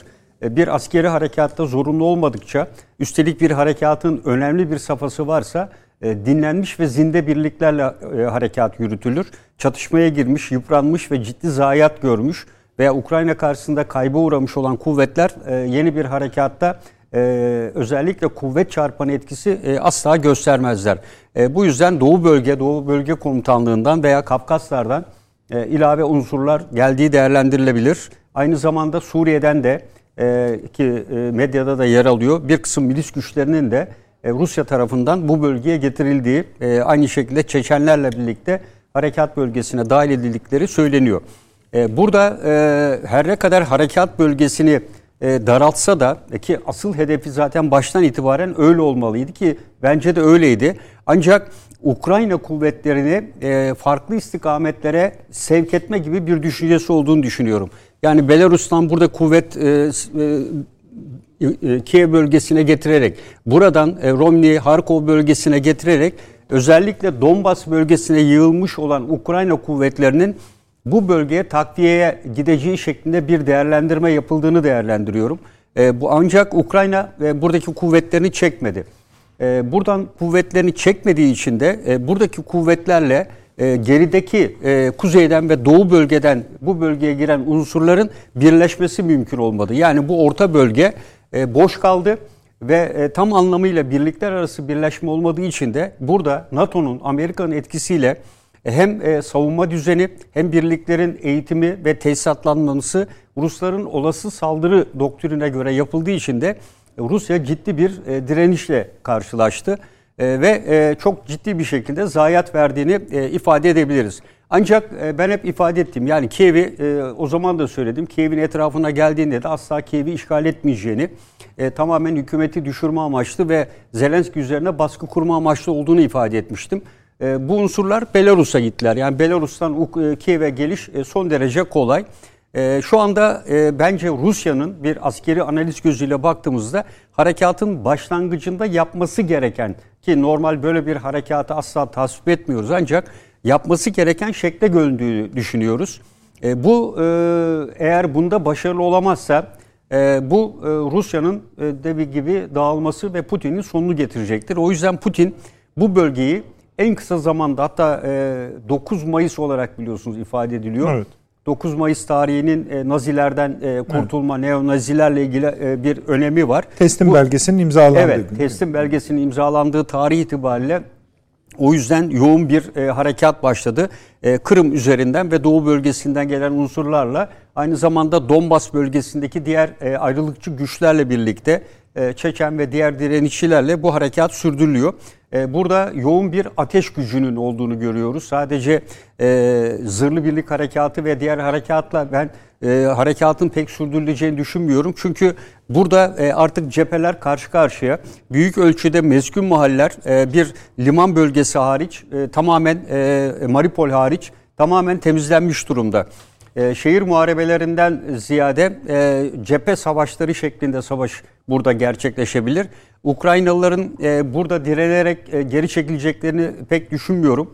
E, eğer Ruslar bütün güçleriyle saldırmaları halinde hipersonik füzelerle buradaki savaşın daha kısa bir sürede sona ereceğini değerlendiriyorum. Bundan sonraki aşama bence pazarlıklara göre ilerleyecektir. Aynı zamanda derinlikteki işte Polonya sınırında Lviv dahil bu bölgelere füze saldırıları da derinlikteki hedeflere aynı zamanda e, harekatın e, daha geniş istikametlere yayılabileceği şeklinde emare vermek üzeredir. E, burada e, bence Rusya özellikle Azak Denizi bölgesinde hedefi hedeflediğini e, sonuca ulaştığını düşünüyorum. E, Donbas bölgesi e, de e, getirdiği kuvvetlerle ele geçirilecektir. Bence Amerika dahil e, diğer Avrupa Birliği ülkeleri bu bölgeyi e, bir şekilde kurban etmiş olduklarını düşünüyorum. Hatta onlar da harekatın burayla sınırlı kalabileceğini belki düşünmüşlerdi. Bu kadar derinlikte e, bir e, zayiat verdirileceği, şehirlerin yakılıp yıkılacağını pek değerlendirmediklerini ben düşünüyorum. Bundan sonraki hedefinin ben eğer burası ele geçirilirse ve görüşmelerde herhangi bir çözüm olmazsa Odessa bölgesinin kesinlikle Putin'in hedefi olduğunu ve bu bölgenin tamamen kapatılması e, olarak e, düşünüyorum. Ukrayna'nın denize çıkışı olduğu sürece dediğim gibi Karadeniz bölgesinde ileride Ukrayna'nın NATO'ya dahil edildiğini de düşündüğümüzde buradaki NATO kapsamındaki ülke sayısı artacak ve Rusya'nın Karadeniz'deki kara suyu daralmış olacaktır. Böyle bir imkan ele geçirildiğinde bu bölgeyi de birleştireceğini düşünüyorum. Ee, bugün e, işte e, Amerika'daki analizlerde de daha evvel de ifade ettiğimiz gibi Dnieper Nehri'nin e, sınır alınarak Putin'in bir sonraki ve nihai hedefinin eğer bu bölgede sonuç elde edebilirse Dnieper Nehri'nin ikiye bölünerek Doğu ve Batı Ukrayna'nın iki farklı bölgeye ayrılabileceği durumu söz konusu. Bütün bunlar olurken tabii Moskova e, batması e, Odessa'ya yönelik olası bir harekatı ben ertelediğini düşünüyorum. Çünkü gemiler kıyıdan 75 mil mesafedeydi ve daha geriye doğru çekildi. En önemlisi de e, amiral gemisinin batması ve hava savunma sistemini sağlayan bir gemiydi. Ve hatta e, yeni bir takım e, Akdeniz veya Baltıklardan e, buraya tekrar gemi getirme imkanı da yok Rusya'nın. Niye? Montreux Anlaşması'na göre Türkiye boğazları kapattı. Dolayısıyla e, Rusya e, Karadeniz donanması şu anki mevcut haliyle e, burada sürdüreceği bir harekat varsa, planladığı bir harekat varsa onun da sürdürmek zorunda. Ama Moskova krovizörün olmamışı e, deniz harekatı açısından ciddi bir e, eksiklik. Dediğim gibi takviye etme imkanı da bunun Rusya'nın bu bölgeyi yok. Eldeki mevcut olan e, güçleriyle devam edecektir. Bütün bunlar olurken tabii Güney Osetya'nın bağımsızlık ilanı hazırlanması da son derece ilginç. Bunu da iyi değerlendirmek lazım. Ee, Rusya e, nasıl Amerika e, Rusya'nın dikkatini başka bölgelere çekmeye çalışıyorsa Rusya da Amerika'nın dikkatini başka bölgelere çekmeye çalışıyor. Güney Ossetya e, böyle bir kargaşa içerisinde Cumhurbaşkanı çıktı. E, yakında referandum yaparak bağımsızlık ilan edeceğiz e, gibi bir açıklama. Gürcistan, Amerika hemen sert açıklamalarda bulundular. E, bu da ve bu süreçle birlikte son derece önemliydi. İkinci bir konu iki tane İngiliz eski askerinin yakalanmış olması biliyorsunuz. E, bu e, Rusya'nın e, Putin'in son derece tepkiyle söylediği ve hatta bunların esir değişiminde e, ayrı bir statüye tabi tutulması şeklinde bir takım... Paşam biz şaşırdık mı bu duruma? Hele Süleyman Hocam hiç şaşırmamış. Az bulmuştur rakamı. Yok yok hatta daha çoğunun olduğu anlamına tabii, tabii. taşıyor. Tabii. Yani, yani bir Amerikan sadece... generali lafı geçiyor. Evet. Bu sınır birliklerinin Amerikan hükümetinin resmi kurumu olan sınır birlikleri var. Neredeyse 2002 yılından beri Ukrayna'da bulunduklarına ilişkin resmi paylaşımların bir kısmının fotoğrafları bizde var. Twitter'dan özellikle kaldırıldığı, yani gidiyorsunuz burada böyle bir şey yoktur diye çıkıyor. Görüntü e, haber yoktur, paylaşım Ama baştan baştan beri söyledik zaten. Yani, yani Ukrayna evet, ordusunun içinde yani.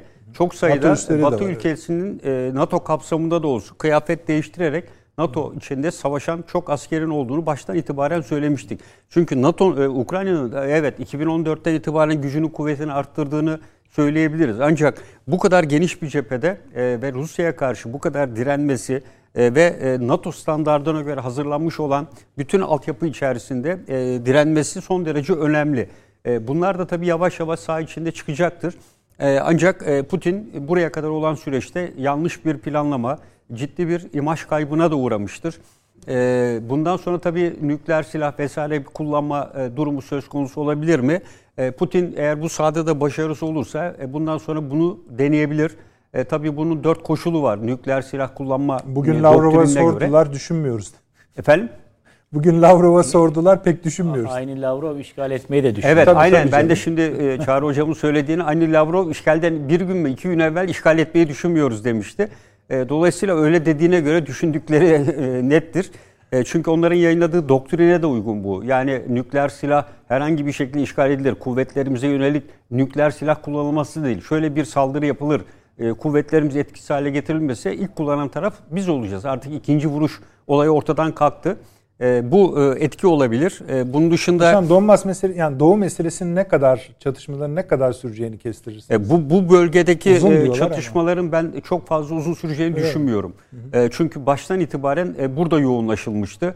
E, Rusya şu anda e, ciddi bir şekilde cepheyi daralttığı için bu noktaların her birini ya e, orada bıraktığı yerel unsurlar. çünkü ben buraları tamamen terk ettiğini de düşünmüyorum açıkçası. Yani özellikle Ukrayna'nın Dnieper Nehri'nin doğusundaki bölgelerde Rusya Rusya'ya yakını olan Rusya'nın da daha evvelden teşkilatlandırdığı milis güçler vardır evet. mutlaka. Kiev'e döneceğini düşünüyor musun? Yok ben dediğim gibi yani Kiev bu durumdan sonra Kiev'e asla dönmez e, mevcut enerjisini burada harcamaya çalışır ve Harkov'la e, olabildiği kadar 24 Dnipro, saattir evet. Amerikalılar öyle demeye başladılar. Yani orayı bitirecek Amerika. Şey yok yani o e, yine e, Batı ülkeleri NATO'yu konsolide etmek İsveç'in ve Finlandiya'nın bir an önce NATO'ya dahil etmesini e, dahi e, girmelerini söylemek Başkanım, için ortaya çıkarttığı sizi. Burada bir devam etmek teorisi. isterseniz buyurun.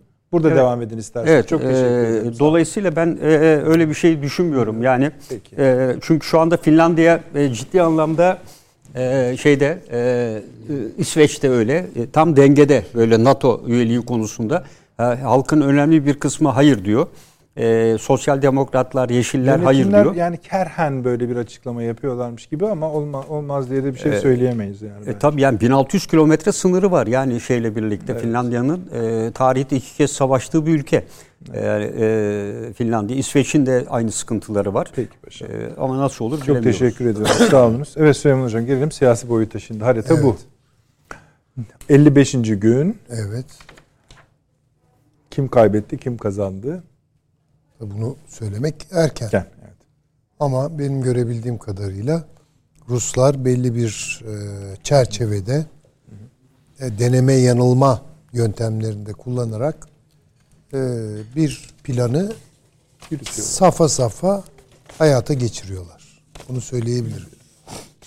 Zaten ben yani bu süreç başladığında e, doğudan Rusya'nın gireceğini, Donbas'ı tam kontrol altına aldıktan sonra batıya doğru bir harekat düşüneceğini söylüyordum. E, işte bu biraz farklı çıktı. Ama kulaklarını tersten de gösterseler aşağı yukarı aynı noktaya gelindi. Yani, peki bu bitin yani bitti o zaman ne olacak şimdi? Yani bunun bittiği süreye kadar biz Kiev'in ve arkasındaki güçlerin masaya oturmalarını mı bekliyoruz? Ee, yani bu diyelim 10 gün sürdü yani ya da 20 gün sürdü. Böyle bir şey olmaz. Hmm. Ben buna inanmıyorum. Yani Ukraynalı otoriteler ya biz savaşı kaybettik. Zararın neresinden dönülürse kardır. Oturalım masaya, namusluca anlaşalım falan demezler. Onu onlara dedirtmezler. Bu Ukrayna'nın maalesef dünya kamuoyundan da büyük ölçüde gizlenmiş olan siyasal dokusunun emrettiği bir şey. Yani Ukrayna aşağı yukarı 2000'li yılların yani Proşenko dönemi bence çok belirleyici. Ee, bir yeni siyasal kimya tutturdu. Bunun hazırlıkları, siyasal fidelikleri falan hazırlanmıştı. Yani Rusya ile uzlaşmak, anlaşmak ihtimal dışıdır. O siyasal kimyada. O kimya değişir onu bilemem. Ama mevcut siyasal kimya Rusya ile asla anlaşmama. Nereden çıkarıyorum bunu? Zelenski iktidara nasıl geldi? Zelenski iktidara şöyle geldi. Rusya ile anlaşacağım. Tabii tabii kendi altına söylediği, ha. doğu tarafına söylediği de oydu. Anlaşmayacağım diyen kimdi? Proşenko'ydu. Ve ilk turda kendisinden fazla oy almıştı. Ama Ukrayna halkının kahir ekseriyeti Proşenko'yu hayal kırıklığına uğratarak Zelenski'yi seçti. Sonra Zelenski tam bir tersi süreç başlattı. Yani Proşenko'ya yaklaştı. Niye bunu yaptı? Gönüllü mü yaptı? Ya onu bilemem ama fiili olarak o doku, o kimya Buna imkan Zelenski'yi de teslim almış durumda. O tamam. Ya, Bu biraz için, şeye benziyor. Demin Çağrı Hoca neden sen bizi sevmiyor başlıklı bir ara konuşma yapmıştı tabii, ya. Tabii Doğru. Amerikan yönetiminin içinde de özellikle askeriyesinin içinde asla Rusya ile ne olursa olsun Tam diyen kontrolü bir, altında. Evet, belki de yine CENTCOM'a da denk düşüyor olabilir o da. E, olabilir Tabii. ama burada daha ağırlıklı olarak kilit taşı İngiltere'dir. Hı hı, doğru. Yani oranın bir kan davasına sahne olmasını istiyorlar. Bu nasıl gelişecek? Tabii göreceğiz. Yani sahada belli oluyor çünkü her şey. Ama siyasal aklın mevcut haliyle duruma vaziyet edip bu kan davası psikozundan memleketi çıkararak ya bizim bir tarihsel konjonktürümüz vardır. Tarihsel imkanlarımız vardır ve siyaset imkan bilimi demektir. Bakın siyasi akıl nerede başlar? Şurada başlar. Siyaset mutlak değildir. Siyaset imkanlar sanatıdır. Ve imkanlar her siyasi, tarihsel coğrafya için veridir. Oradaki tarihsel güç yığılmaları, birikimleri, denklemleri içinde ortaya çıkar. Yani şöyle bir düşünce siyaseten bir rüya olabilir ancak tam bağımsız olmak. ulusların kendi kaderini kendilerinin tayin etmesi. Yani ulusları tanrılaştıran bir fikir. Kaderin sahibi malum inanca göre değil mi? Hı hı. Tanrı'dır, Rab'dır, Allah'tır falan. Şimdi e, bu e, aşırı düşünce, bu aşırı yorum bazen toplumları şaşırtıyor. Bakın ben bunu Türkiye'de uyarlarım. Yani Türkiye'de tam bağımsız Türkiye canım. Tam bağımsız Türkiye olur mu Allah aşkına? Tam bağımsız Amerika olamaz ki. Tam bağımsız Almanya olamaz yani. Ha siyaset ne? Siyasi aklın tasarrufları nerede başlar? Tarihsel şartlara bakar, koşullara bakar. Onun içinde en fazla rantabil olan, en fazla kazanım sağlayan kendisi açısından ve o kazanımı da bölgenin barışını sabote etmeyecek bir kazanım haline getiren formüller üzerinde uğraşılır. Yani bu bu kadardır.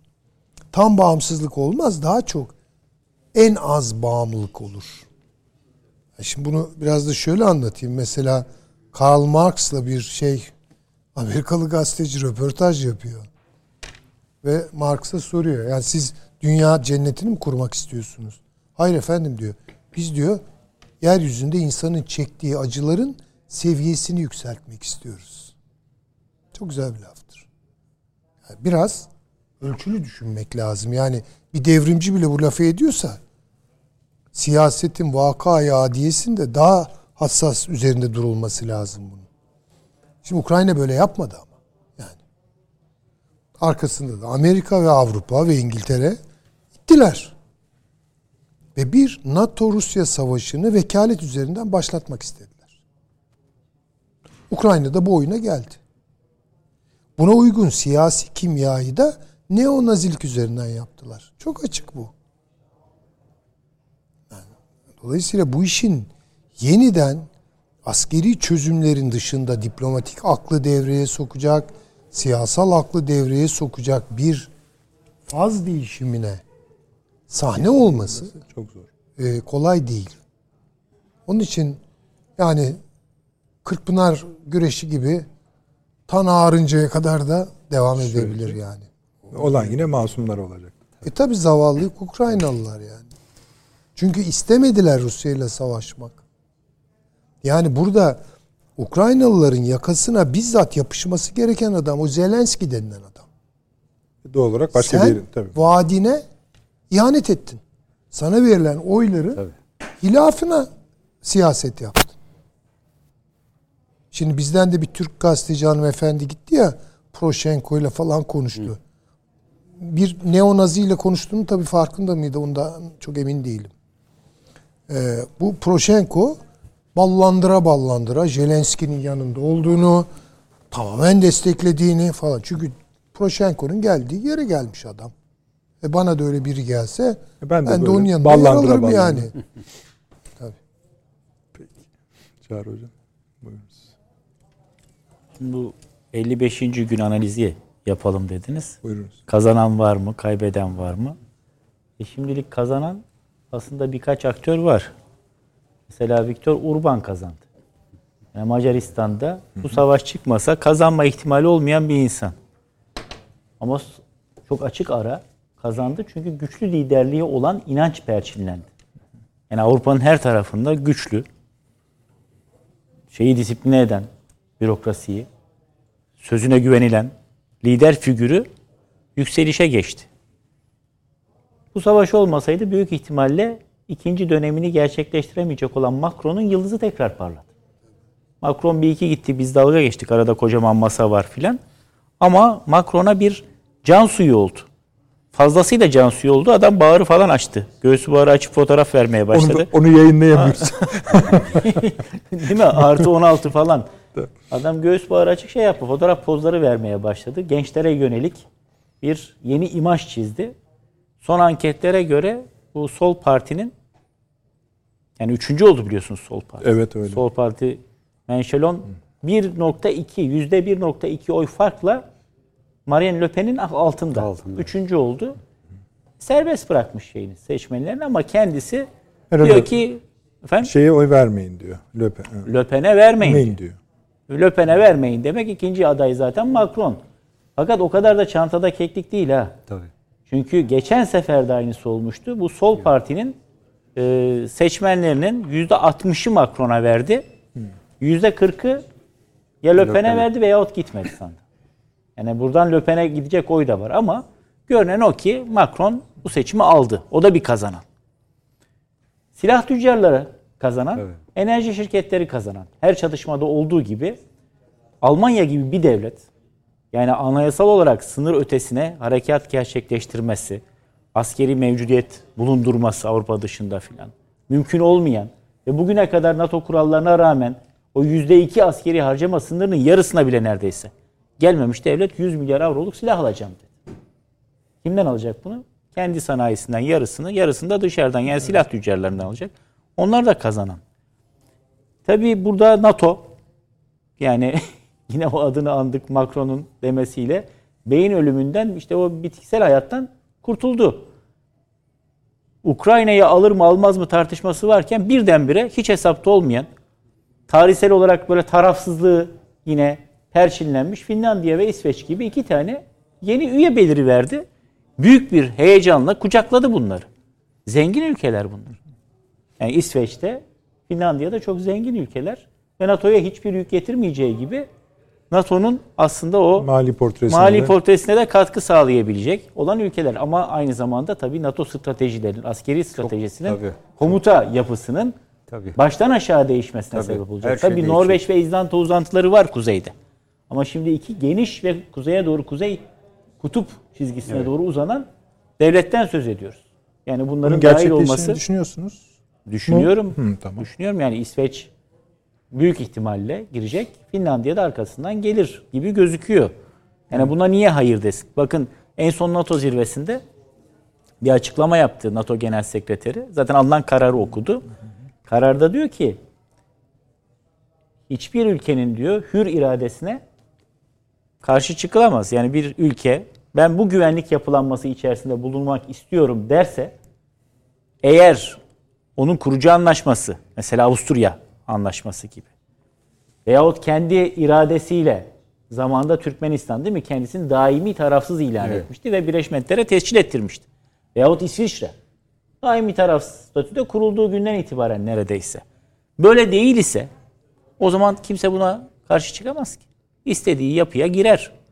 Yani şimdi sen İsveç'e niçin NATO'ya giriyorsun kardeşim diyebilir misin? E dersin de engelleyebilir misin bu özgür irade kendi anayasasına göre. ister referanduma gider. Katılım anlaşmasını onaylar. ister meclisinde onaylar. Var hocam kağıt üzerinde öyle de e, mesela Ukrayna'da aynı şeyi denedi böyle oldu. Ukrayna farklı. Ukrayna Sovyetler Birliği'nin bir parçasıydı. Hı hı. Ve Ukrayna'ya defalarca Yeltsin döneminden itibaren Batı ile yapılan görüşmelerin bir konusuydu. Katiyen NATO'ya alınmaması ile ilgili açıkça Ruslara da açıkça tabii kaç senedir yani son 25 senenin konusu Ukrayna. İsveç, şey Finlandiya ve İsveç böyle değil. Yani İsveç'in hatta niye dışarıda olduğu tartışılır. Bütün herkes girmişken hadi Finlandiya ayrı. Az önce söylendi yani Finlandiya 1917'de herhalde Sovyet evet. devriminden sonra bağımsızlığını kazanmış. Evvelce büyük bölümü Sovyet, Rusya tarafından, Rus Çarlığı tarafından kontrol edilen bir ülke. Polonya gibi bir yer yani. İsveç ve Finlandiya'nın bu savaşın belli tarihi aşamalarında e, NATO'ya katılmamak konusunda açıklamaları oldu. Fakat işte yine belli aşamalarında günümüze yakın dönemlerinde artık daha ılımlılar. Bu fikir değişikliğini izah etmek gerekiyor mu? E tabi çünkü Hı-hı. görülüyor ki Rusya Hı-hı. katiyen geri adım atmayacak ve yani siz düşünebiliyor musunuz? Nükleer silah kullanmayı bırakın bunu telaffuz edilmesi bile Gayet tabii canım. İsveç'i, Finlandiya'yı nasıl ürkütmüştür? Yani bu iki ülkenin yarın öbür gün Finlandiya dümdüz bir yer. Dümdüz bir yer. Ve geçmişte Rus işgaline uğramış olan evet. bir yerden, Ruslar tarafından yönetilmiş bir yerden söz ediyoruz. İliklerine kadar hissetmiştir. Rus tehdidini. İliklerine kadar defalarca da savaştılar daha evvel değil mi? Dolayısıyla böyle bir ülke ya nükleer savaş, Rus tanklarının yürümesi şu bu ben nasıl beni kim kurtarır? Ben bir an önce yani Ukrayna gibi böyle uzatmadan bir an önce kapağı atayım NATO'ya. NATO'nun hiç olmazsa güvenlik şemsiyesi altına giriyor. Esasında NATO'nun Amerika'nın nükleer cephanelik şemsiyesi altına girmiş oluyor yani. E tabi. Yani pek çok başka ülkeyi de endişelendirdi tabii bu durum. Bu da tabii Amerika'yı da bir kazananlar sınıfına şu an itibariyle yerleştirmemizi gerektiriyor. Yani hiç beklemediği bir tırnak içerisinde şimdilik kazanım elde etti Amerika. Ne yaptı? Rusya'nın, Putin'in bir defa dünyada şeytanlaştırılmasını sağladı. Yani Rus, Putin'in tutumundan, tavrından, hareketlerinden hiç haz etmeyen, onu düşman gibi gören, ondan korkan, ondan nefret eden ülkeler vardı. Ama bu kadar yalnızlaştırılmamıştır Rusya. Birleşmiş Milletler Genel Kurulu'nda yapılan oylama bunun çok net bir göstergesidir. Yani kahir ekseriyetle Rusya kınandı. Bugün yapılsa oylama belki birkaç ülke daha kınayanlar tarafına geçebilir. Bunu Amerika Birleşik Devletleri sağladı. Arkasından e, Rusya'nın tabi zarar görmesi. 20 bin ölden söz ediliyor. Okudunuz mu bugün gazete? Ukrayna tarafında. Yani bu şey olabilir, dezenformasyon olabilir. Büyük ihtimalle de öyledir. Hadi yarısı doğru olsa 10 bin. Ya dörtte biri doğru olsun 5 bin. 55 günde 5 bin ölü. Düşünebiliyor musunuz? Rus ordusu bu ya. Ukrayna'dan bahsediyoruz yani. Yani iki günde alınabilir denilen yerden söz ediyoruz. 5 bin ölü dörtte biri doğru olsa. Moskova kruvizöründe 500 küsür mürettebat olduğu söyleniyor. Yine bugün gazetelerden geçen bir haber. Diyor ki ya diyor bu geminin bulunduğu üssün arkasında bu subayların, as subayların arabalarını park ettiği bir otopark var diyor. Bunlar arabalarını park eder, gemiye binerler. Otoparkta duruyor hala arabalar. Uydudan fotoğrafını çekmişler. Peki bunların sahipleri nerede?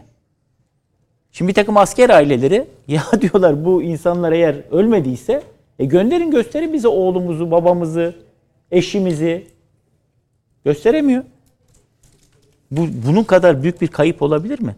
Yani Rusya'nın Karadeniz donanmasının amiral gemisi, sancak gemisi ve bütün oradaki bundan sonraki harekatın da kilit noktası. Hem hava savunma sistemleri açısından hem kara emniyeti açısından, kendi birliklerin emniyeti açısından ve koordinasyon açısından, diğer gemilerin koordinasyon açısından. Ve bu gemiyi batırıyorsunuz. Dolayısıyla burada kaybeden dediğimiz zaman da Rusya ve tabii ki Ukrayna. Bu iki ülke. Zaten savaşanın, savaşın gerçek anlamda kaybedenleri savaşan taraflar oluyor. Diğerleri kendilerince birer siyasi şey çizmişler. Türkiye'ye bakarsak tabii yani Türkiye, kaybedenler mi kazananlar mı listesinin neresindeyiz? Türkiye aslında 55 gün öncesine göre kazanan kaybeden değil. Çok farklı bir yerde kendisini konumlandırdı.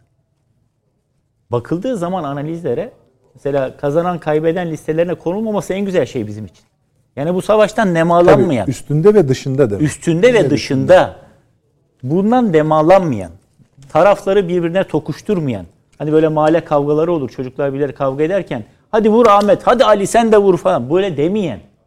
Bundan bir beklentisi olmayan diyor ki ya buradaki barış bölge içinde, Rus halkı içinde, Ukrayna halkı içinde en geçerli şey barışın sağlanması. Bunun için herkes kavgayı tutuşanları teşvik ederken daha fazla Öyle. savaşmaları ya için en azından hani taraf tutarken timsah gözyaşlarıyla devreye girip aktif diplomasiyle bunları bir araya getirebilen hem Antalya'da hem İstanbul'da fakat bir yandan da ne yapılabileceği konusunda hem Zelenski ile hem Putin'le hem Lavrov'la hem Kubela'yla sürekli irtibatta bulunan bir ülke. Bunu yaparken ama yükümlülüklerini de yani uluslararası hukuktan kaynaklanan yükümlülüklerini de bir kenara bırakmayan bir ülke. Yani Montreux'a dayalı olarak boğazların kapatılması öyle yabana atılır bir iş değildir yani. Rusya'ya rağmen bu işi yapıyorsunuz. Kardeşim kusura bakma burada bir uluslararası sözleşme var. Burada bir savaş durumu var. Ben bunu kapatıyorum. Ama Amerika'ya diyor ki sen de kusura bakma kardeş. Sana da kapatıyorum. Bak bu hep gözden kaçıyor. Yani Türkiye öyle bir pozisyon aldı ki evet Rusya'ya bunu yaptı. Bu boğazları kapattı ama Amerika'ya da sen Gürcistan Savaşı'nda olduğu gibi 2008'de buraya giremezsin dedi. Buraya gemi sokmanı ve burayı daha fazla karıştırmanı ben istemiyorum dedi. Bu çok önemli. Bizim beklentimiz bir an önce tarafların tekrar barış masasına oturmayı kabul etmeleri. En azından 15 gün öncesindeki döneme geri dönüşü... Bu harekatın zaman zamanına ilişkin bir şey var mı aklınızda? Yani uzun mu sürer, kısa mı sürer? Donbas açısından bunu ben çok uzun süreceğini zannetmiyorum. Yani paşamın analizlerine katılıyorum, hocamın analizlerine katılıyorum. Çünkü o yap yani şimdi yapılması gereken deyince sakın böyle bir apo, apoletli profesör olma falan niyetim yok. ben askerliğimi yaptım 2000 yılında. Hava piyade er olarak yaptım. O kadar yani. Uçakları da uzaktan gördük. Biz havaalanı temizliyorduk. Dolayısıyla öyle bir şeyim yok ama paşamın analizine katılıyorum. Yani sen madem Donbas'ın kendine bağlanması için, buradaki neonazilerin arındırılması için, Rus azınlık üzerindeki baskının kaldırılması için bu harekatı başlattın. Senin Kiev'de ne işin var? Bunu iyi planlayamadıysan, yani 2-3 gün içerisinde herhalde bir darbeyle Zelenski'nin devrileceğini ve kaçacağını düşünüyordu. Şu an herhalde o esas ilk harekat pozisyonuna döndü olması gerekene. Ama bunu yaparken de Şoygu kayboldu. Şimdi bu Şoygu'nun nerede olduğu konusunda ciddi spekülasyonlar evet, var. Evet. Ben kendim komplo teorisi yapmayı sevmem. Ama birileri yaptığı zaman da okumaktan, dinlemekten büyük keyif alırım. Çünkü hani keyifli bir şey. Fala, fala inanma, falsız kalma meselesi var ya. Bu da böyle yani komploya inanma ama komploda insanı bence gençleştiriyor dinlemek. Şimdi deniyor ki bu Şoygu'yu Putin zehirledi. Şoygu niye ekranlara çıkmıyor? Evet. Şoygu nerede? Uzun süredir. En son infaz etti diye haber çıktı. Dolayısıyla bu başarısızlığın elbette bir faturası birilerine kesilecek. Çünkü o kesilmezse Putin'e kesilecek. Doğru. Yani Putin'i götürür bu. Eğer kısa süre içerisinde artık bir yerde bunu bitirip hı hı. tamam zafer kazandık komutanlarımıza madalyelerini takıyoruz. İşte kahraman Rus halkına Ama bir hediyemiz 9, 9 oldu Mayıs değil herhalde. 9 Mayıs erken Bilemem mi? ben. Ha. Erken mi geç mi sizin için mesela? Ya onu ben bilmiyorum Peki. ama yani en başta koyduğu tarih 9 Mayıs. Onu Ruslar koymadı. Ya 9 Mayıslar bitmez. 2023'ü var, 2024'ü var. Amerika'ya kalsa daha 30 sene sürsün istiyor bu yani. Peki. Teşekkür ederim. Süleyman Hocam bu kaybedenler listesi, kazananlar listesine Çağrı Hocam'a katılıyor musunuz? Çıkaracağınız, ekleyeceğiniz var mı? Doğru. Yani Hı. en başta bence de silah şirketleri, hı hı. enerji şirketleri hocanın vurguladığı gibi. Ee, fakat NATO kazandı mı? Onda biraz tereddütlerim var. Bunu söylemek erken geliyor bana en azından. Yani bir konsolidasyon hamlesi çıktı ortaya ve bir pür telaş psikozu içinde herkes şemsiyenin altında toplandı. Ama ilah nihai orada kalacaklar mı? Yağmur algısı Hatta ne kadar devam edecek? de biraz sızlandılar gibi. Evet kolay olmadı buna rağmen. Bence çok çatlaklar var. Hala bunlar da çok tamir edilmiş falan değil. Neyin nereye gideceğini zaman gösterecek. Ee, NATO'nun genişlemesi, İsveç ve Finlandiya'yı içine alması NATO'nun tahkim olduğu manasına mı gelir? Zaten 30 üyeye çıkmasının getirdiği sorunlarla başa gelemezken onu da daha arttırmak NATO'nun belki de zaaf hanesine yazılması hı hı. gereken bir şeydir. Onu bilemiyorum. E, NATO'yu yöneten akıl bence daha problemli. Çünkü onun Amerika'daki en şahin akıl olduğunu aşağı yukarı çıkarsayabiliyoruz. NATO'nun da dönem dönem politikasında hoca çok daha iyi bilir. Şeyler olur değil mi? Dalgalanmalar olur. Daha mutedil bir NATO, daha şahin bir NATO falan. O biraz Amerika'daki iktidar seçkinleri arasındaki güç dağılımına da bağlı. Ee, Elye gelinen noktada yani bugün e, gelinen noktada en berbat kanadın NATO'yu yönettiği kanaatindeyim ben. Bunun konsolidasyon değil bence aşırı kapasite zorlamaları yüzünden NATO'ya ağır yükler getireceği kanaatindeyim. Yani fazla zorluyorlar motoru. Başta başına bir Almanya vakası evet, dahi yani o e, incelenmesi gerekiyor bence. Yani bu savaşın Avrupa'nın e, payına, hissesine düşürdüğü, isabet ettirdiği şey tabi tamamen katılıyorum hocaya. Yani bu Macron'un iyi kötü Fransız merkezini ayakta tutma e, sürekliliğini veya istikrarını devam ettirebileceğini düşünüyorum ama E, Fransa Avrupa değil tek başına. Avrupa çok farklı. E, Orban vurgusu çok önemli. Tamamen katılıyorum. Şaşırtıcı bir şekilde bir faşizan lider üretme e, mesaisine geçecek Avrupa. Ben bunu görüyorum. Hı hı. Yani yani faşist diyemem ama çok dar görüşlü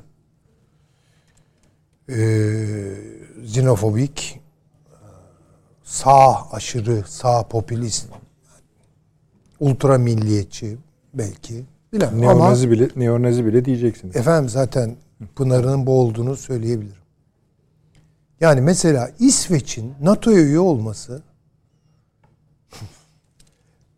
İsveç'in e, e, şeyinde e, ne diyeyim ona e, dünyaya sunduğu görüntülerin çok dışında olan derin bir nazi yükselişi. Bakın bu doğa sevgisi, çiçek sevgisi falan, eski dinlere ilgi, o din falan, Viking geç ama böyle oluyor işte bu işler. Ondan sonra işte o vaka çıkıyor. Ee, katil Brevnik mi neydi adı? Evet o, evet. Evet. Ee, Midsommar diye çok güzel bir film var. Yani belki kıymetli seyircilerde izlemeyenler olabilir.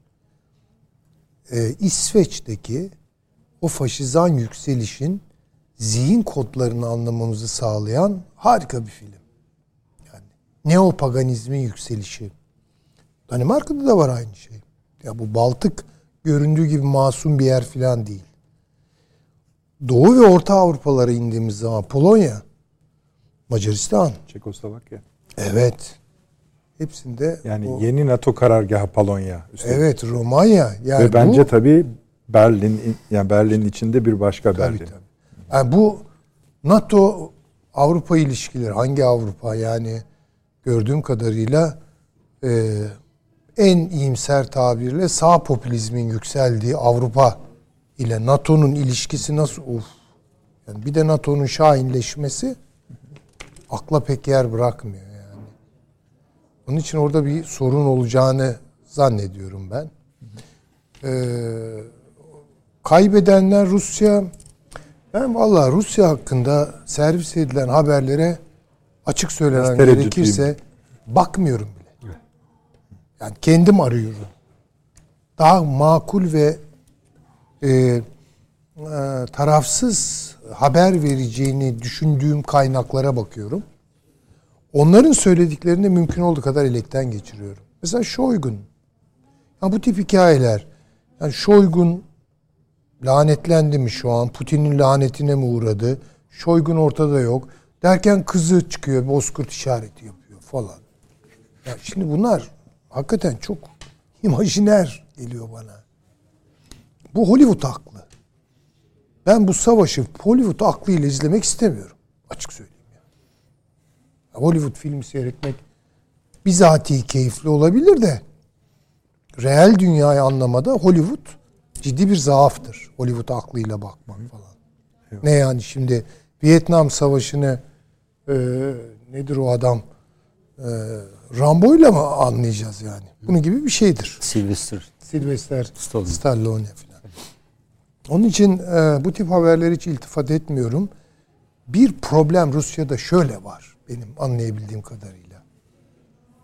Bunların da bir FETÖ'sü var. Ben öyle görüyorum. Bunların da bir FETÖ'sü var. Ya bunların da derin Amerika'nın Moskova'da varlık gösterdi Rus bürokrasisinde. Hatta nomenklatura genel olarak. Hı hı. Doğru kelime onu. Olduğunu düşünüyorum. Ve orada bir iç hesaplaşma yaşanıyor şu anda. Ciddi bir kavga var. Ve şeyi hayal kırıklığına uğratan Putin'i çok güvenmiştik yani bunlara. Yani her şeyi vermiştik bunlara. Destek de olmuştuk. Merkez Bankası'nı serbest bırakmıştık. Tamam ekonomi dediler. Evrensel, küresel ilişkiler dediler. Peki tamam girdik. Abi baktı ki bizim e, döviz varlıkları savaştan kısa bir süre önce İngiliz bankalarına aktarılmış. Kim yaptı bunu? İçeride bir şeyler var. Ya bu da tabii Amerika'nın gücünü gösteriyor. Amerika ne olsa da ne kadar güç kaybetse de Amerika Birleşik Devletleri dünyanın şu an halen en hegemon yani hegemonik gücü. Ee, öyle bir hesaplaşma var Rusya'da. O orduya da sirayet ediyor bence. Orduda da var bunların uzantıları. Yani bence Putin bunu göremedi işte. Putin'e Ukrayna'yı raporlayanlar kimlerdi? Nasıl bilgiler aktardılar? Nerede kandırdılar? Putin'i Batı kandırmadı yani bu. Putin'i bizzat kendi adamları bu da tabii elbette Batı ile bağlantılıydı. Ayrı. Orada bir bir problem olduğunu ben hissediyorum. Yoksa yani basit olarak dümdüz bir Rus ordusu var. Onun içinde beceriksiz, işe yaramaz bir takım adamlar yanlış yapıldak bilgi ver. Yani Rusya'da Kuzey Kore değil ki mübarek yani. Öyle değil. Bence orada bir çok ciddi bir şey var. Hani derin ya paralel bir devlet diyelim. Yani Rusya'da bir paralel devlet var. Ve şimdi o iki yani çok benziyor bize. Hani nasıl biz 15 Temmuz'da bir şeyle yüzleştik. Ağır bir bedel ödeyerek üstesinden gel. Bence Rusya şimdi oraya gidiyor. Rusya'da çok büyük şeyler olacak. Bence tasfiyeler falan olacak. Ve çok yeni yerli ve milli kadrolar gelecek orada. Böyle diyorsunuz ama mesela Şoygu'ya itiraz ettim. İşte şo yani tamam. diyorum ya bu bir haber yani. Gayet tabii. Şoygu bu işin şurasındadır, burasındadır diyemem. Ben size şimdi buyurun buyurun. Ama Be yani belki yarın, Moskova gemisindeydi. E belki bilemem ya belki. Ama de, yarın Kiev'den de çıkabilir diyecek şimdi. yarın e, Putin'le kol kola evet. nerede kalmıştık diye gelebilir yani. Burada bir İsveç parantezi açalım buyurun, mı? Buyurun. Çünkü İsveç biliyorsunuz yani hem de Ramazan ayında bu ifade özgürlüğü vesaire kılıfına sığınarak Kur'an-ı Kerim'i yaktılar. Yani Her gün de bir tane yakacağız diyorlar. Şimdi yani. bu evet sicili gerçekten kabarık bir ülkedir. Binlerce on binlerce lap azınlığı kısırlaştırarak yok ettiler, yok ettiler bunu. Kadınları kısırlaştırarak yok ettiler. Laponların dili Lapon, olsa da Tabii Lapon, yok ettiler. Yani son derece vahşi, acımasız bir tarihleri vardır. Bugün insan haklarından bahsediyor. Bunun ifade hürriyetiyle bir tarafı alakası yok. Bugün Sayın Dışişleri Bakanı evet. da o Macar mevkidaşıyla yaptığı görüşmede söyledi. Yani bu ancak ve ancak provokasyondur. Müslümanların provokasyondan başka bir anlama gelmiyor bu yaptı. Ama diğer taraftan ya gelin buradan bir akıl odasından bir çağrı yapalım. Kendi adımla söyleyeyim. Şu kınamak kelimesini Türk dış politikası lügatından çıkartalım. Ne yapalım? Ya kınaya kınaya yani şimdi evet, kınıyoruz evet. onu kınıyoruz bunu kınıyoruz. Ama durmuyor biz adam. başlatmadık ya. tamam biz başlatmadık Aynen da adam yani. durmuyor kardeşim. Kınamak. Adam yakıyor. O zaman yaktırtmayacaksın. İsveç NATO'ya mı gireceksin? Bir dakika ya benim ol, benim tabii. reyim olmadan nereye giriyorsun ya? Bravo. Yani işte benim reyim bunu söyle. Bravo. Bunu söyle bakayım bir daha yakabiliyor mu? Evet. Ha bir de o zaman eliniz biz hep kınıyoruz, şiddetle kınıyoruz, vallahi kınıyoruz. Hocam bir, bir zamanlar şey vardı. Değmişken itidal şeyi de kaldıralım. Bir zaman bir zamanlar Taraflara. şey vardı. Aman bizi bir daha test etmeyin. Bizi bir daha test etmeyin. Test etme, test etme. Neyi test etme ya? Yani hoca olunca insan sınavdan evet, bahsediyor evet. sürekli. De ya bunu bir çıkartalım ne yapacaksak evet. söyleyelim. PKK ile ilişkin de çok PKK'da şey var. İsveç'in en büyük barındığı ülke Hem barındırıyor İsveç. hem zamanında silah desteği verdi, Tabii. maddi destek sağladı. Sadece İsveç değil. Evet. Yani Türkiye'ye karşı Danimarka vesaire Türkiye'ye karşı yan bakan, Türkiye'ye zarar veren, Türkiye açıktan düşmanlık eden kim varsa bunları kınamaktan vazgeçelim ne yapacaksak onu yapalım. Tabii. Çok güzel. Ve ya söylediğimizi yapalım ya yapacağımızı söyleyelim. Öyle. Güç dediğini ifade etmek. Tabii. Ben buradan bir evet çağrıda bulunuyorum. Bu kınamak kelimesini ben bundan sonra büyük elçilerimizin ağzından, bakanlarımızın ağzından falan ben pek duymak istemiyorum. Süleyman Hocam size bir katkı yapmak istedim. Çağrı Hocam'la ilgili için onu erteledim. İzleyicilerim sizin konuşmalarınızı böyle çift katmanlı Rusya, Amerika iktidarlarına yönelik biraz Almanya göndermenizi. Yarınki köşemde de ben bunu alıntıladım.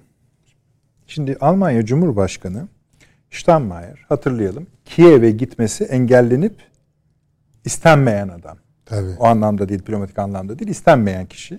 İdi. Olan Cumhurbaşkanı. Diyor ki silahlı kuvvetlerin yani Alman Bundeswehr'in şey kuruluş yıl dönümünde bir hitapta bulunuyor orduya.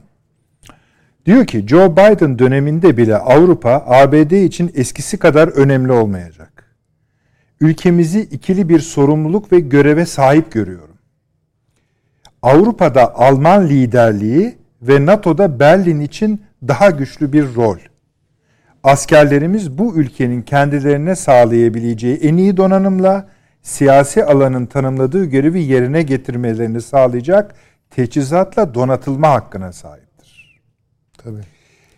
Şimdi bunu bugünkü Almanya üzerinden konuşuyoruz. Partisi neydi onu da affedersiniz. Hangi partiden Hangi bu? parti? Siz buyurun ben. Ha şimdi mesele şu. Burada zaten tartışma başlayacak. Ee, genellikle şöyle yapıyorlar. Bu Almanların ot politikleri vardı ya Rusya ile ilişkiler meselesi. Willy Brandt 67. Ta o günden beri bir politika olduğunu vesaire vesaire çok detaya girmeyeyim sıkıcı olmayalım. Ee, iki olay olduğunu söylüyorlar. Birincisi şansölye Merkel'in döneminin bitmesi.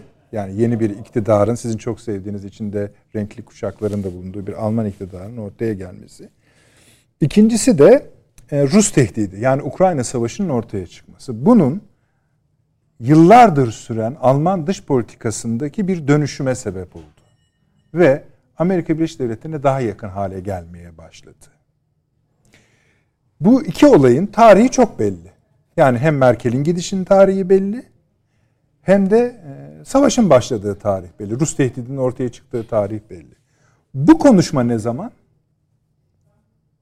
Aralık 2020. Ya bunlar hiç yok.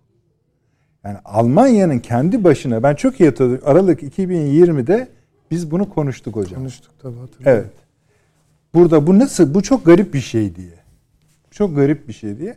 Yani Almanya'nın askeri açıdan yani militarizasyon süreci esasında böyle başlıyor. Ama kaç Almanya var? Bir, Kiev'den iteklenen, sürüklenen ve sizin açınızdan evet. başka bir şey ifade eden Cumhurbaşkanı. iki şu anki Berlin yönetimi, hükümet. O da yeni geldi zaten iktidara Merkel'den sonra. Yani Almanya'da sizin tarif ettiğiniz Rusya katmanları, Amerika'da gördüğünüz Rusya katmanları komplo cari. teorisyenleri buna Saksonya Almanyası ile Bremen, Bavyera Almanyası mı diyorlar yani. Peki. İki Almanya evet. Peki.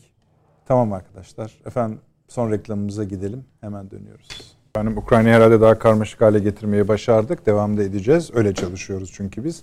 Süleyman Hocam arada bir şeyden bahsetmiştiniz yani isterseniz. Şimdi, yani konuyla e, bağlantılı olarak.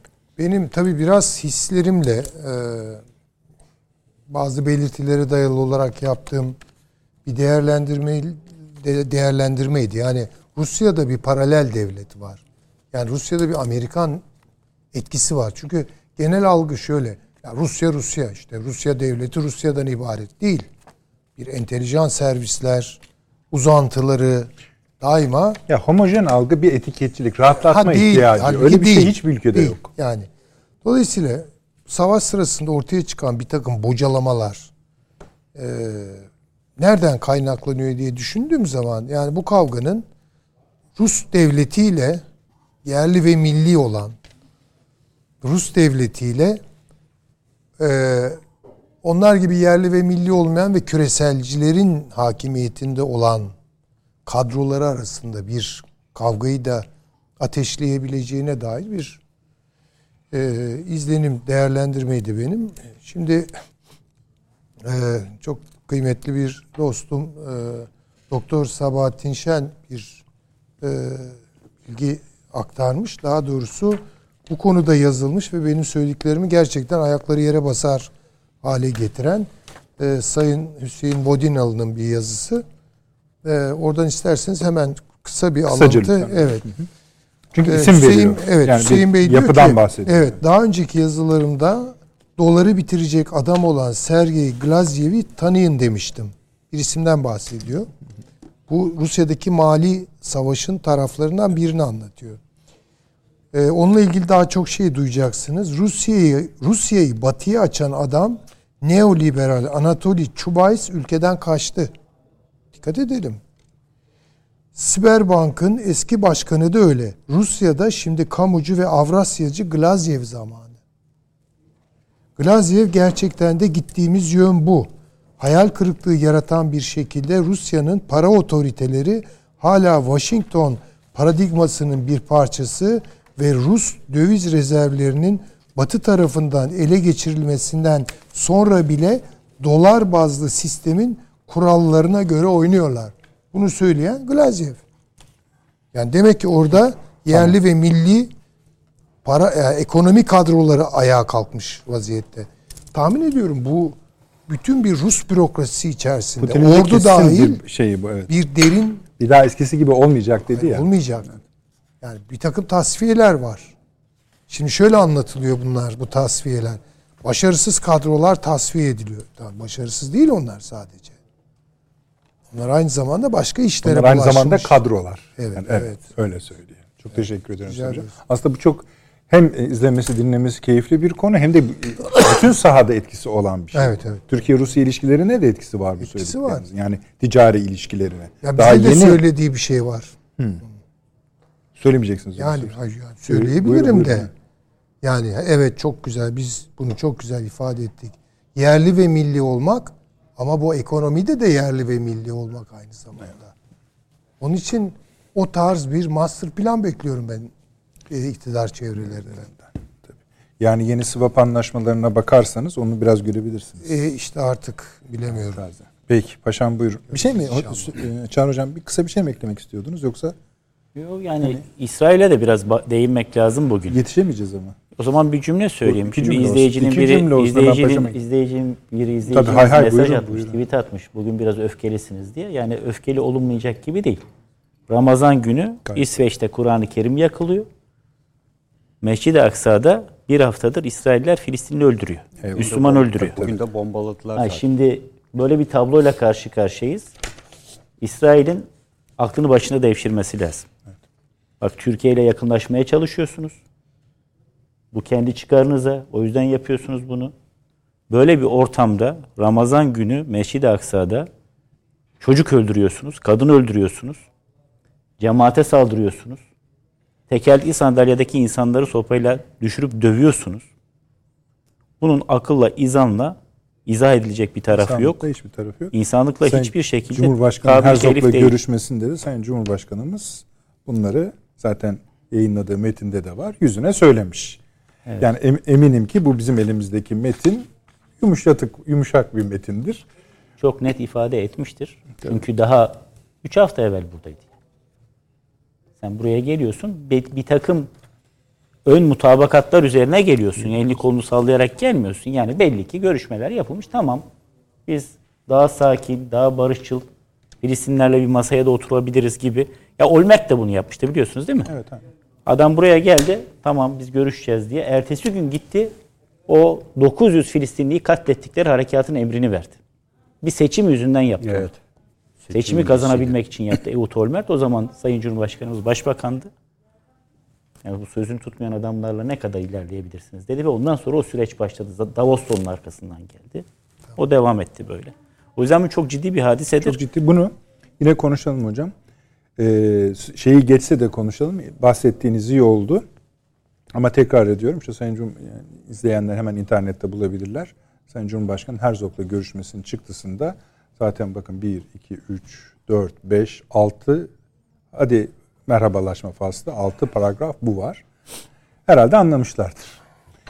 Ee, paşam size evet, de bir kısa bir evet, süre vereceğim. Ben şöyle söyleyeyim. Ee, burada e, bu savaşın devamı süresince e, bundan olumsuz etkilenenlerden biri de Çin. E, Çin'in çünkü Ukrayna'nın en çok ticaret yaptığı ülke. Neredeyse ticaretinin büyük bir kısmı Çin'le yapılıyordu. Çin'in çok ciddi yatırımları vardı Ukrayna'da. Bu sekteye uğradı. İkincisi Kuzey Hattı denilen Rusya'dan geçen Ukrayna üzerinden Avrupa'ya giden çok önemli bir demiryolu hattı vardı ve Çin buraya çok ciddi yatırımlar yapmıştı. Şu an bu hat durdu.